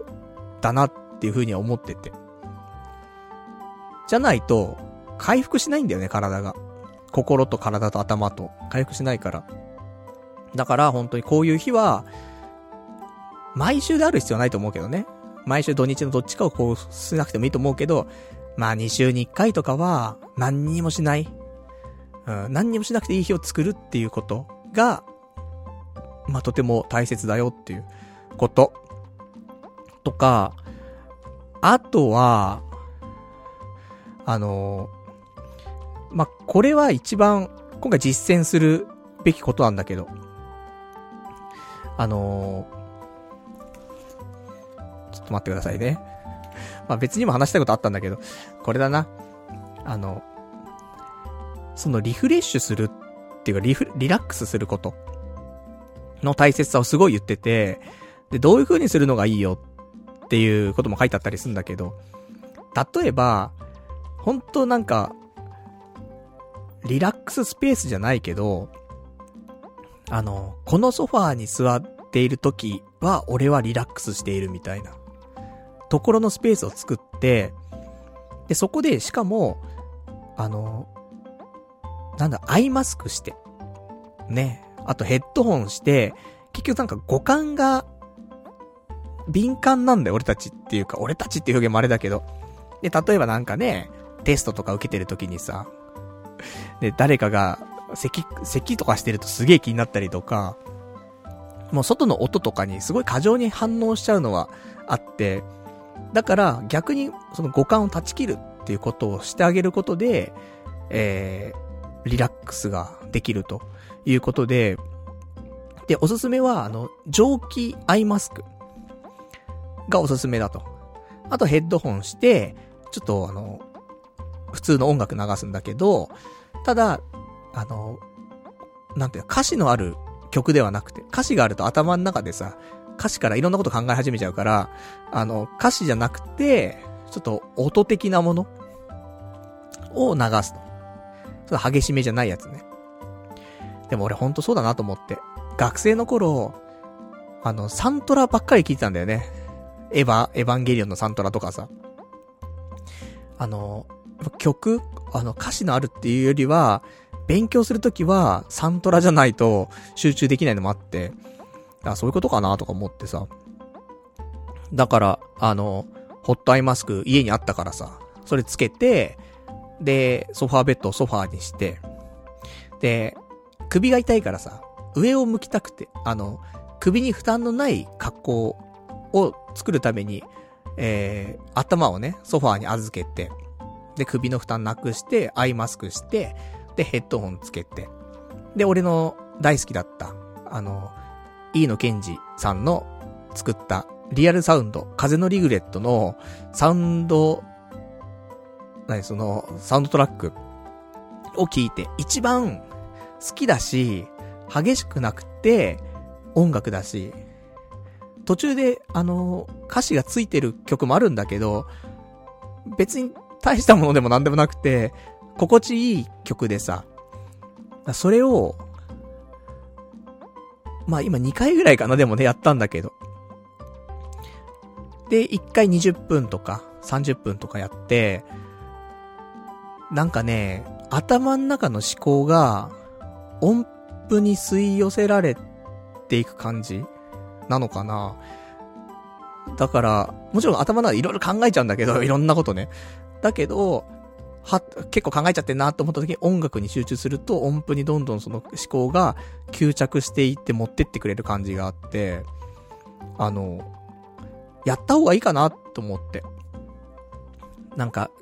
強制的に1日1回とか、まあ週にね、何回できるかわかんないけど、そういう時間をね、20分とかだからさ、作って、で、目も休めて。目閉じるだけだとやっぱり開けちゃうんだよ。で、アイマスクにすることによって、そのまぶたをさ、あの、少し閉じててくれるじゃん。あの、視界を隠すだけじゃなくて、目閉じたところにアイマスクするから、アイマスクの圧力でまぶたを押さえといてくれるじゃない。っていうのも結構大きいなと思って、アイマスクの効果として。あと目疲れてるからね、あったかくしてみたいな。とか、そんなんで、だから視界を取って、で、聴覚取って、で、あと匂いとかもね、あのー、リラックス効果があって、俺も、聴覚、聴覚いいからさ、ね、ならお前、くせえとか臭くねえとかよくわかんだろって思うんだけど、まあ、くせえなとか思いつつもね、まあちょっと生きてたりするんですけど、だからちょっと、そのアイマスク時代にね、えー、アロマをちょっと垂らしたりとか、あと部屋自体の匂いをね、少し、ちゃんとしようかなと思って。今週無印でね、えー、その部屋のね、アロマ、あ、アロマ、なん、フレグランスみたいなのね、買ってきたりとかしてさ、してますけど、だから視覚、聴覚、嗅覚、とかね。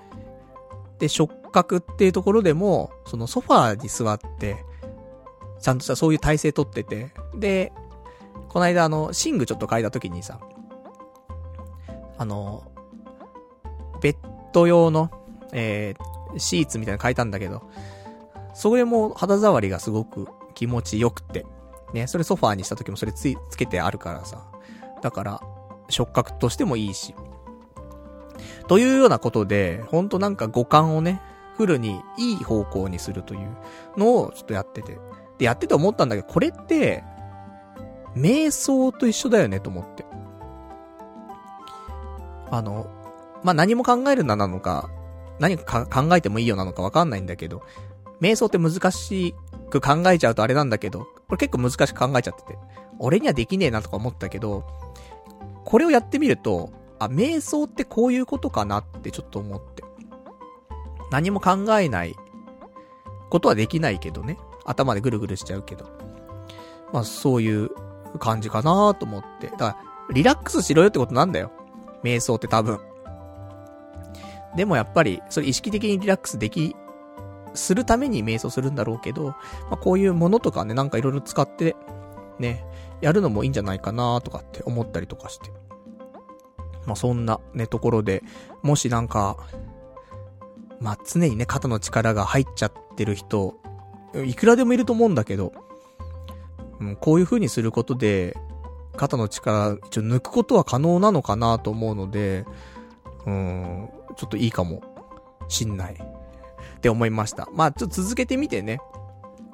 あの、良ければいいんだけど。でもなんか、最近ようやく首の調子も少しずつ良くなってきて、眠れないっていうような感じじゃなくなったから首の痛さとか違和感が。だから、まあまあいいのかなと思って。で、そんな中一応、えっ、ー、と、日付変わったから明日なんだけど、23日、えー、心療内科、ね、行くことになっておりますんで、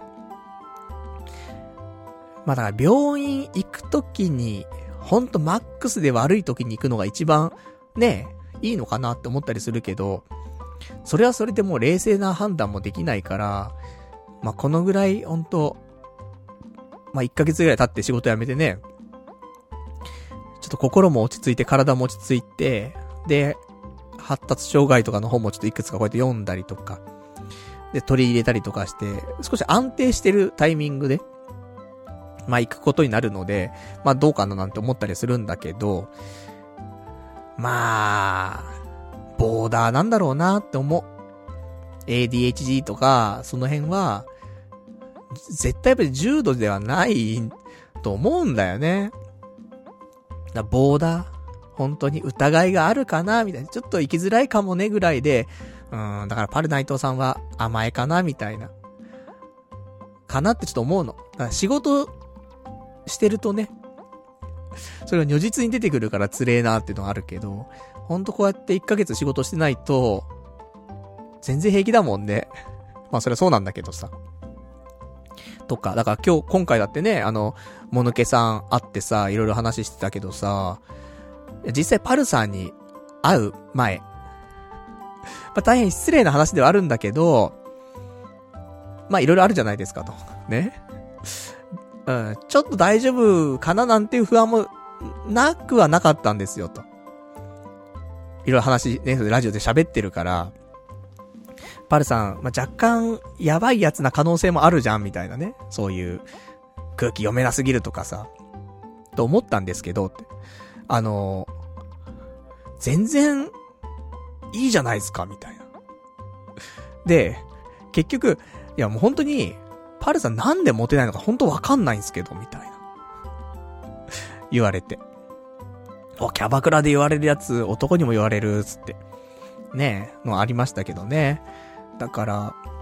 そうやってね、あの、まあ皆さんね、あの実際に会って、楽しく時間を過ごせた人に関してはね、そういう風にちょっと言ってもらえることはあって、嬉しいなと思うんだけどさ。ねえ。まあそんなお話でございましてね、やっぱりだから仕事するとね、この特性っていうのが一番出ちゃってね、良くないなーって思うので、今後仕事する上で、ね、仕事しないとお金稼げないからさ、結局。だから、やっぱそのヒントだったりとか、ね、ちょっと薬をもらうことで、脳がちょっとクリアになって、とか、え、わかんないけどね、どういう状況なのかわかんないけど、まあ、その辺もね、含め、えー、心療内科にはちょっと行ってね、話を聞きたいなと思っておりますんで、ただまあ、この1ヶ月ね、あの、過ごして思うのは、まあ、仕事してなければ、うん、やまないね。で、本当ここ最近っていうか、この3年間で、どんどんどんどん自分のことが好きじゃなくなってきてたけど、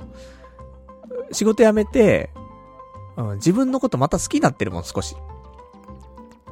なんかダメな、ダメな俺も嫌いじゃないっていう感じでね、これまでずっと生きてきたけど、なんか仕事してる中で、これ、ダメだな、俺ダメだな、つってね。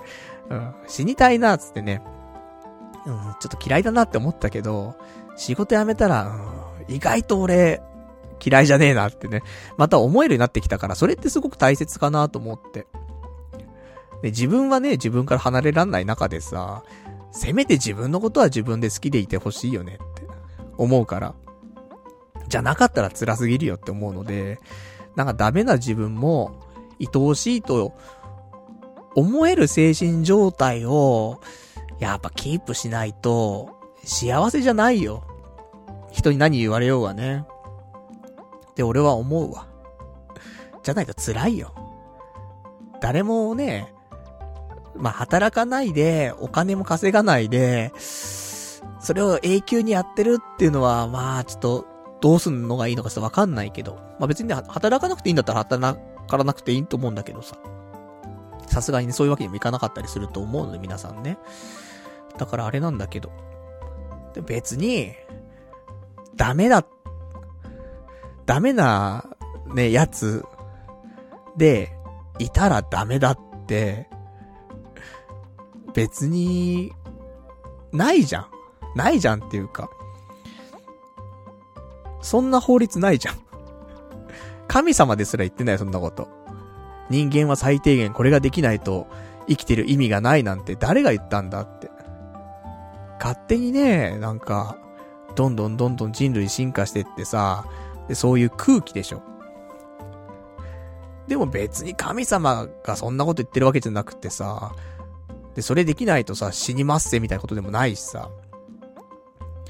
まあダメはダメなりにね、でも、なんか、毎日地獄って思ってるのは、一番良くないね、良くないよ。やっぱそう、そういう風に思いながらもね、やっぱり頑張って生きなくちゃいけないっていう時ももちろんあるだろうし、そういう境遇からなかなか抜け出せないって人はいくらでもいると思うんだけど。なんか、不幸で、不幸でってかなんか、く、苦痛を伴いながら生きないといけないみたいなのがあるじゃん、なんか、世の中って。苦労とか苦悩はいいと思うんだよ。苦痛はダメだよね。別物だから。なんか、ニュアンスとしてね、同じ意味合いに捉えちゃうこともあるかもしんないけど、その、若い頃の苦労は買ってでもしろってわかるよ。苦労はした方がいいよ。だけど、苦痛はいらないよね。うん、っていう、辛い思いしろみたいな。若いうちは辛い思いしろってことじゃないんだよ。辛いと苦労は違うから。ね。そこを履き違えると、なんか自分に対しても良くないし、人に対してもそういう風に当たっちゃうから、もちろんね、辛いことを経験しとくとね、あの、他のことは大概辛くなくなるからいいのかもしんないけど、苦労だからね。ちょっと別の話だよねっていうことをちょっと思ったりしました。ね。まあそんなわけでね、あの、いろいろ頑張っていきたいなと思っておりますけどもね。じゃあ、あと他にも、いただいておりますが、どうしよう、ちょいちょい、あと他に俺喋りたかったことあっかな。えー、今日も長いお話になっちゃっておりますね。えー、でもこんなもんか、俺が話したかったのはこんなもんなんで、ちょっとお便りいただいてるのをね、少し読んでいきましょう。えー、ラジオネーム、マツコ EX さん。えー、パルさんこんばんは。今から聞き始めますので2時までやってください。ところで、ホリエモン万博してますか？?2 月に行われるらしいので、レポお願いします。というね、お便りいただきました。ありがとうございます。そうだね。なんか、毎年やってるよね、ホリエモン万博ね。そうだ、ホリエモンだから大変なんだよね。ホリエモン万博の準備もあったりとかして、しかもセンター試験受けたりとかしてね。そりゃ肉の話された、してね、野菜のこと出されたらブチ切れちゃうよね。って思いますけど。うん、ちょっとせっかくね、東京にいますから私もね、えー、こういう東京で行われるイベントで、特に、俺がね、そうやって好きなイベントがあればね、参加したいなと思いますから、ホリエモン万博ちょっとチェックしたいと思います。ありがとうございます。なんだかんだでホリエモンだよねって思うね。うん、ホリエモンね、嫌いな人は嫌いだけどね、うん、好きだね、やっぱり。間違ったことは言ってないもんね。って思うよ、俺は。ね。まあ、好き嫌いすげえあるからね、あれなんだけどね。あとは、いただいてます。ラジオネームさくらさん。パルさんは、ジョブズにはなれないが、YouTuber ならそこそこまでいける能力があると思う。ただそれにはもう一歩踏み出す努力が必要だと思う。頑張れというね、お答えいただきました。ありがとうございます。YouTuber、いけますか？あの、前にね、ご紹介していただきました、YouTuber の方、あの、ハッピーユーキさん。ね。あの、たまーに動画見るんですけど、チャンネル登録はして、ね、見てるんだけど。ほんと俺みたいな人だなって思ってね、毎回見てるんだけど、あの人が多分今、チャンネル登録1200人ぐらいいるんだよね。もうちょっといいのは1200とか1500人いるんだよ。だまず俺目指すところはハッピーユーキさんを超えるっていうのをちょっと目指して頑張りたいなって思ってますけどもね。まあ、顔出しが NG じゃないっていう時点でね、多分強いんだよね。強いっていうか、なんか、まあ、顔出さなくてもね、もちろん、あの、チャンネル登録者数いっぱいいる人はいると思うんだけど、そういうのって、なんか一芸があったりしてさ、とか、ためになる情報を出してたりとかするからいいんだろうけど。そういう情報あんまないからね、やっぱり顔出して、で、えー、おっさんがいろいろね、チャレンジするっていうところで頑張っていきたいなと思っておりますんでね。YouTuber。まあ、この、半年で、ね、どこまでいけるかってところありますけど、まあ、ちょっとね、資金の方もぶっ込んでますから、今。こうやって、あの、照明買ったりとかね。だから完全に部屋を、えー、今週、もうスタジオ化して、でも撮影できるようにして、もうやりますから、もうこれね。ご期待いただきたいね、ほんとね。ちょっと自分にもそろそろ葉っぱかけていかないとね、さすがに、あの、時間かかっちゃってるのもあるからね。ちょっと、あの、ここは無理にでもね、やっていきたいところかな。なんか、規則正しい生活はとても大切なんだけど、それだけだとやっぱりうまく回んないことは、ね、自分の特性もあるからね、思うので、ほんと朝までとか、ね、かかっちゃうとき、出てくると思うんだけど、体に良くないけど、なんかもう、や、やりきるまで寝ないとか、決めてやらないと多分ね、進まないことって絶対あるから、なんかその辺は見極めてね、あの、まあまあ、あんまり無理せずにとは思うんだけど、ちょっとやっていきたいと。ね、ずるずる行くのが良くないからね。環境さえできちゃえばやるのに、そこ行くまでにね、時間かかっちゃうみたいなのあるからね。部屋のレイアウト難しいんだよね。どういう風なところで撮影しようかなってずっと思ってて。まあね、そんなこと思っております。あとはいただいております。ラジオネーム、匿名希望さん。えー、海外風俗について。プサンかな。えー、プサンなら1万円でシャラポワ級のロシア人とお相手ができます。えー、人造人間アイドル顔の韓国女性も1万円です。近くて飛行機代も安いですが、今の季節はかなり寒いですといただきました。ありがとうございます。寒いのはな、ちょっとな厳しいけど1万円でいろいろと楽しいことができますよという。考えちゃいますけどもね。あの、旅費も安いもんね。チケット代もね。とは思うんだけどな寒いのがちょっと。この間友達に、なんか俺の友達もなんか今月末でなんか仕事辞めるやつがいて、一緒にちょっと八丈島でもフェリー乗って行かないかみたいに言われたんだけど。いや、寒そうだなと思ってね。最近な、辞めるやつ多いな、なんか仕事な。なんか、そういう機会なのかちょっとわかりませんけどもね。ちょっとどういう状況で辞めるのかとかね、今後どうするのかとかっていう話もね、ちょっと聞きたいなと思っておりますけどもね。じゃあ、あとはいただきました。ラジオネーム、固めの下痢さん。香港でピンポンしたことあるけど、熟女目白押しだったぜ。普通に、あ、ソーリーって全部断ったけど、マカオのサウナとか100人くらいずらっと並べて選べるらしい。行ってみてよっていうね、答えてきました。ありがとうございます。いや、ピンポンみんなしてんなピンポンマンション。初めて知ったけどね、さっきね。いろいろ調べててね、ピンポンマンションって言うんだと思ったけど。結構みんなピンポンしてね、あ、ソーリーつってね、閉じちゃう、そっとじみたいな、ね、やってるんでしょうね。うん、すごいみんな、なんかいろんなやってんな。で、マカオのサウナとか、ね、100人ぐらい並べられて選べるということなんだけど、なんかさ、ラジオで喋れることとか、だったらいいんだけど、なんか喋れないこともあるじゃん？それ言ってもさ、もったいないなと思っちゃうから、ほんと合法で喋れることじゃないとねって思うんだよね。あと、今後ね、そのブログとかでさ、記事にするとか考えた時にもさ、アダルトな内容ってさ、記事書けないんだよ。書けないっていうか、書書くと、Google 先生から、いや、あんたアダルトの記事じゃない、広告外すよみたいな言われちゃったりするから、今後ね、そういうのをブログとかで書いてくるのもなかなかできないかなと思うので、さあどうしたもんかいのっていうのはあるんだけど。だから、アダルト絡みのことを書くブログと、そうじゃないブログ二つ作んの？そんな労力ありますか？みたいな。なんかね、仕事辞めてね、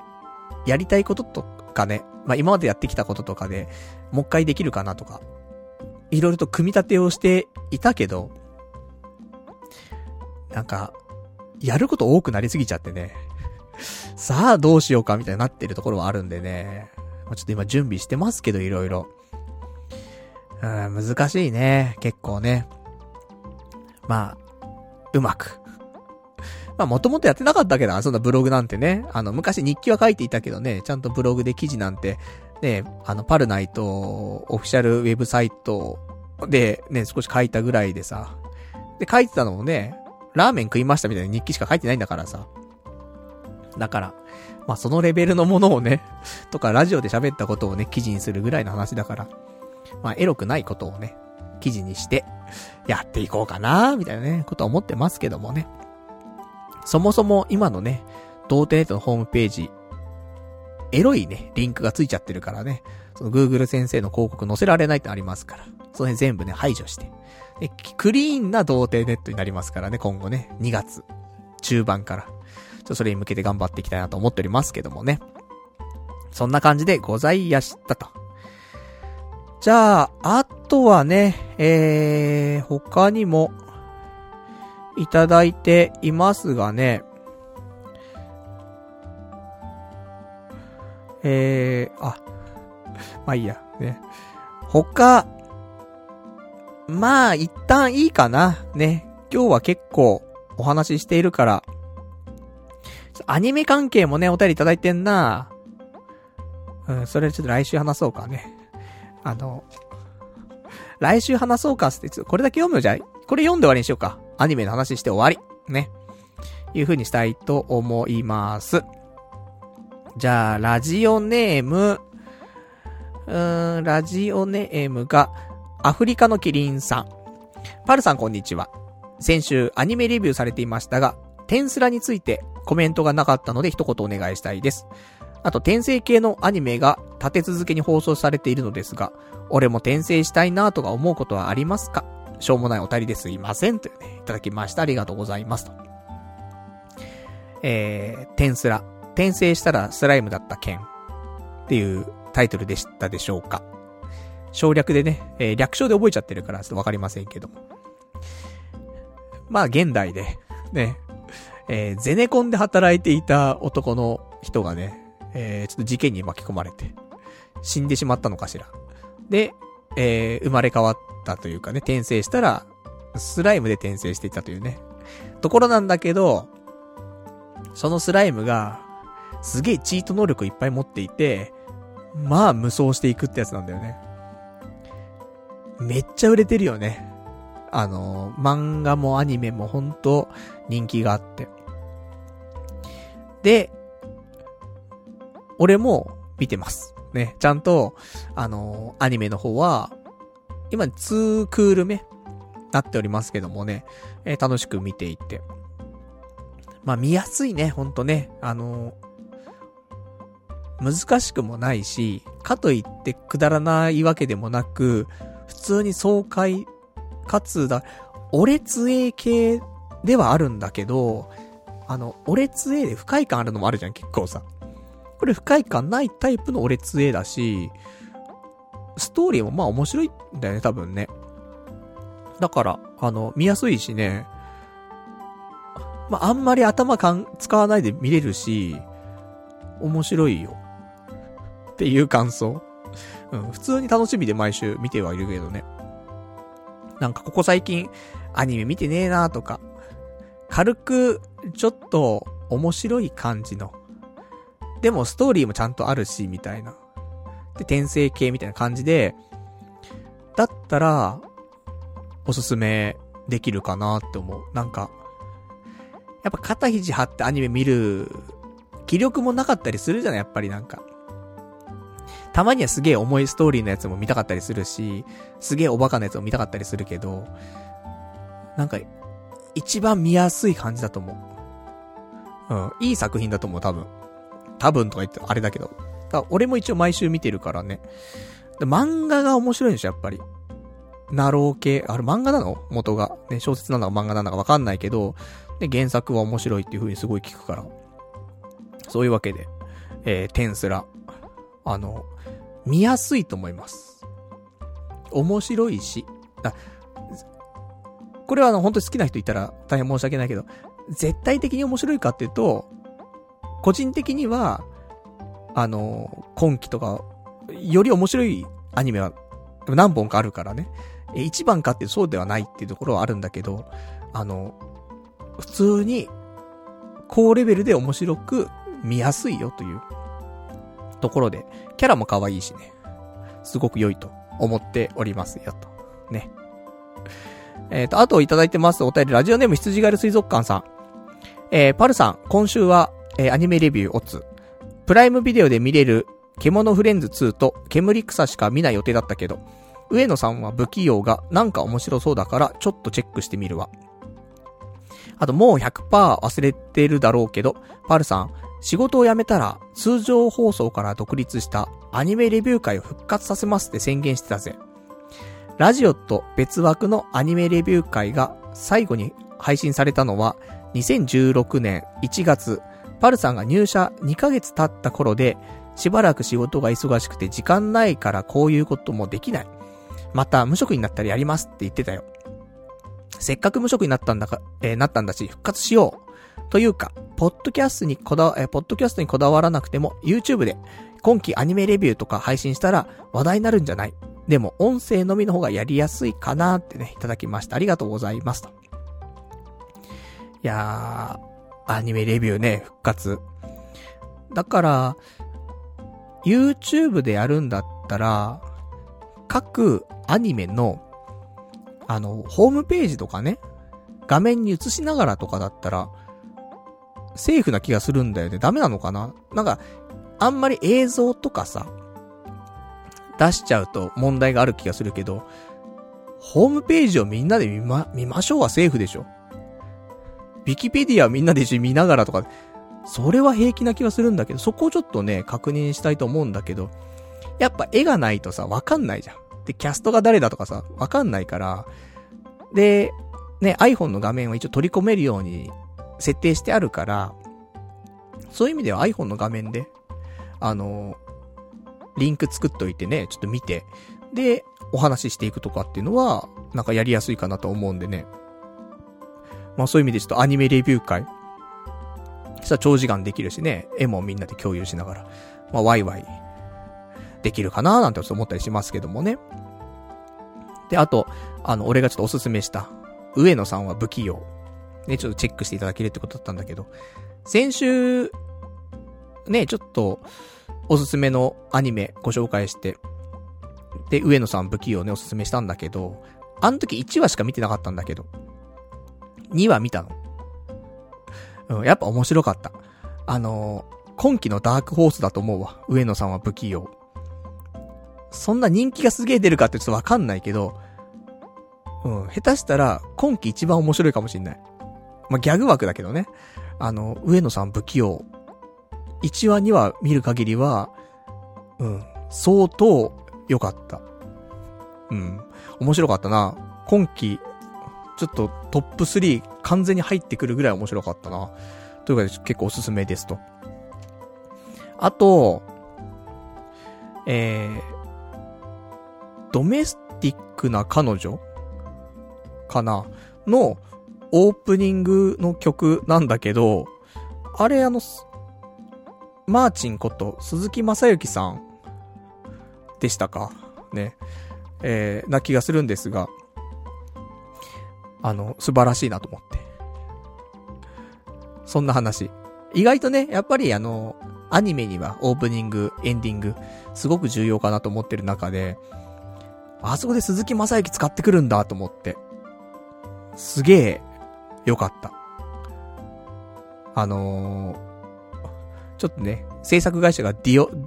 ディオメディアっていうことでね、ちょっと、大丈夫かって思ったのもあったの。あの制作会社って結構自分の会社を作品内にアピールしてくることが多いから、そんなのされるとちょっとあれだなと思ったんだけど、違うね。かぐや様は小倉スタイだね。かぐや様は告らせたいの、オープニングが、鈴木正幸か。でございます。ね、かぐや様は告らせたいも面白いから。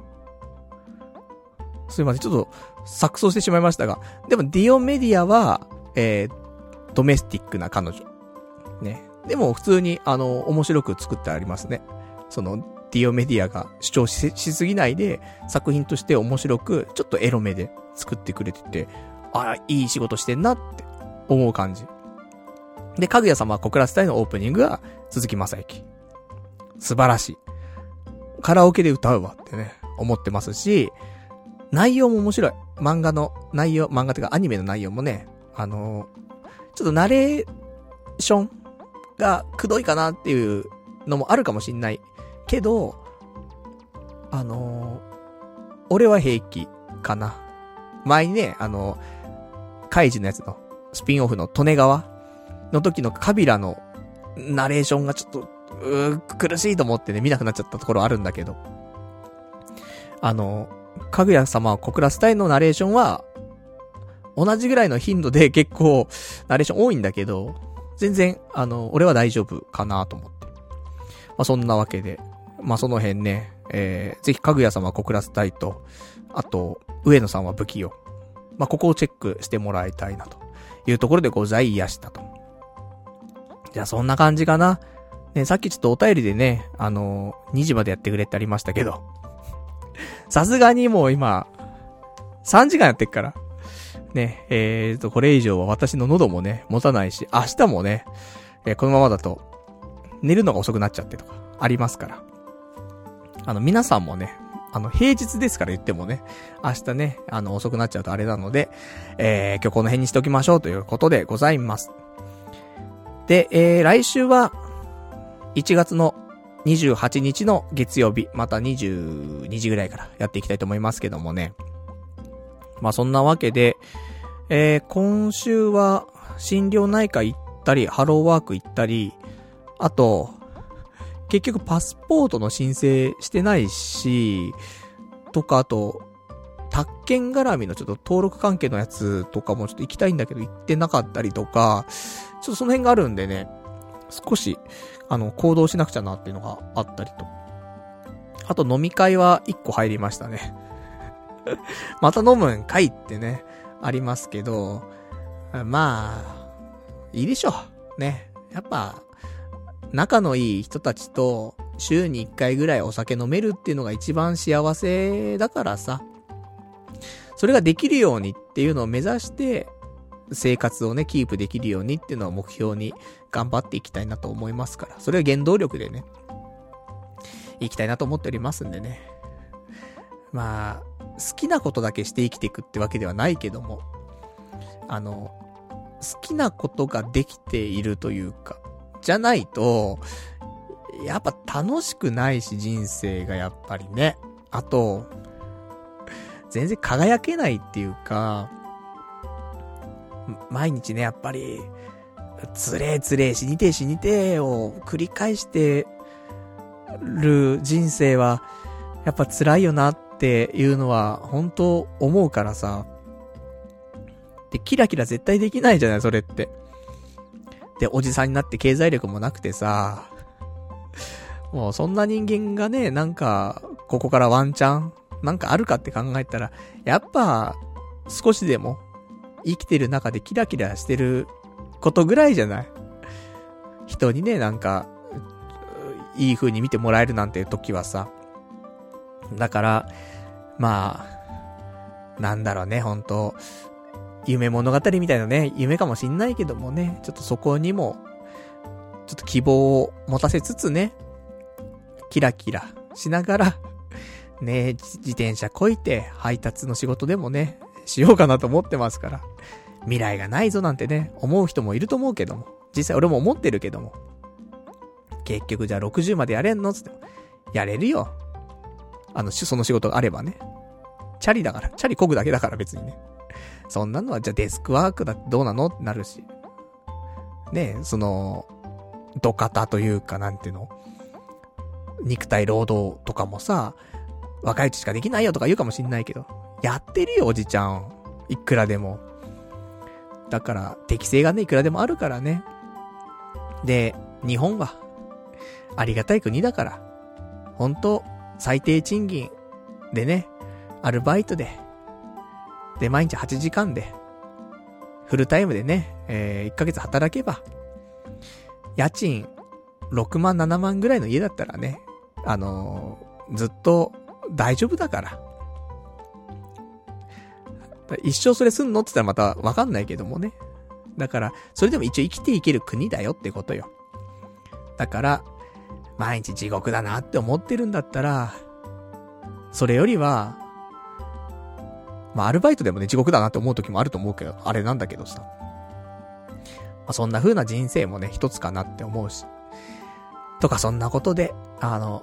まあ、とはいえね、数ヶ月経ったらまた不安になると思うんでね、将来が、となると思うんだけど。まあ、そのぐらいのちょっと気を楽にしてね、ちょっとね、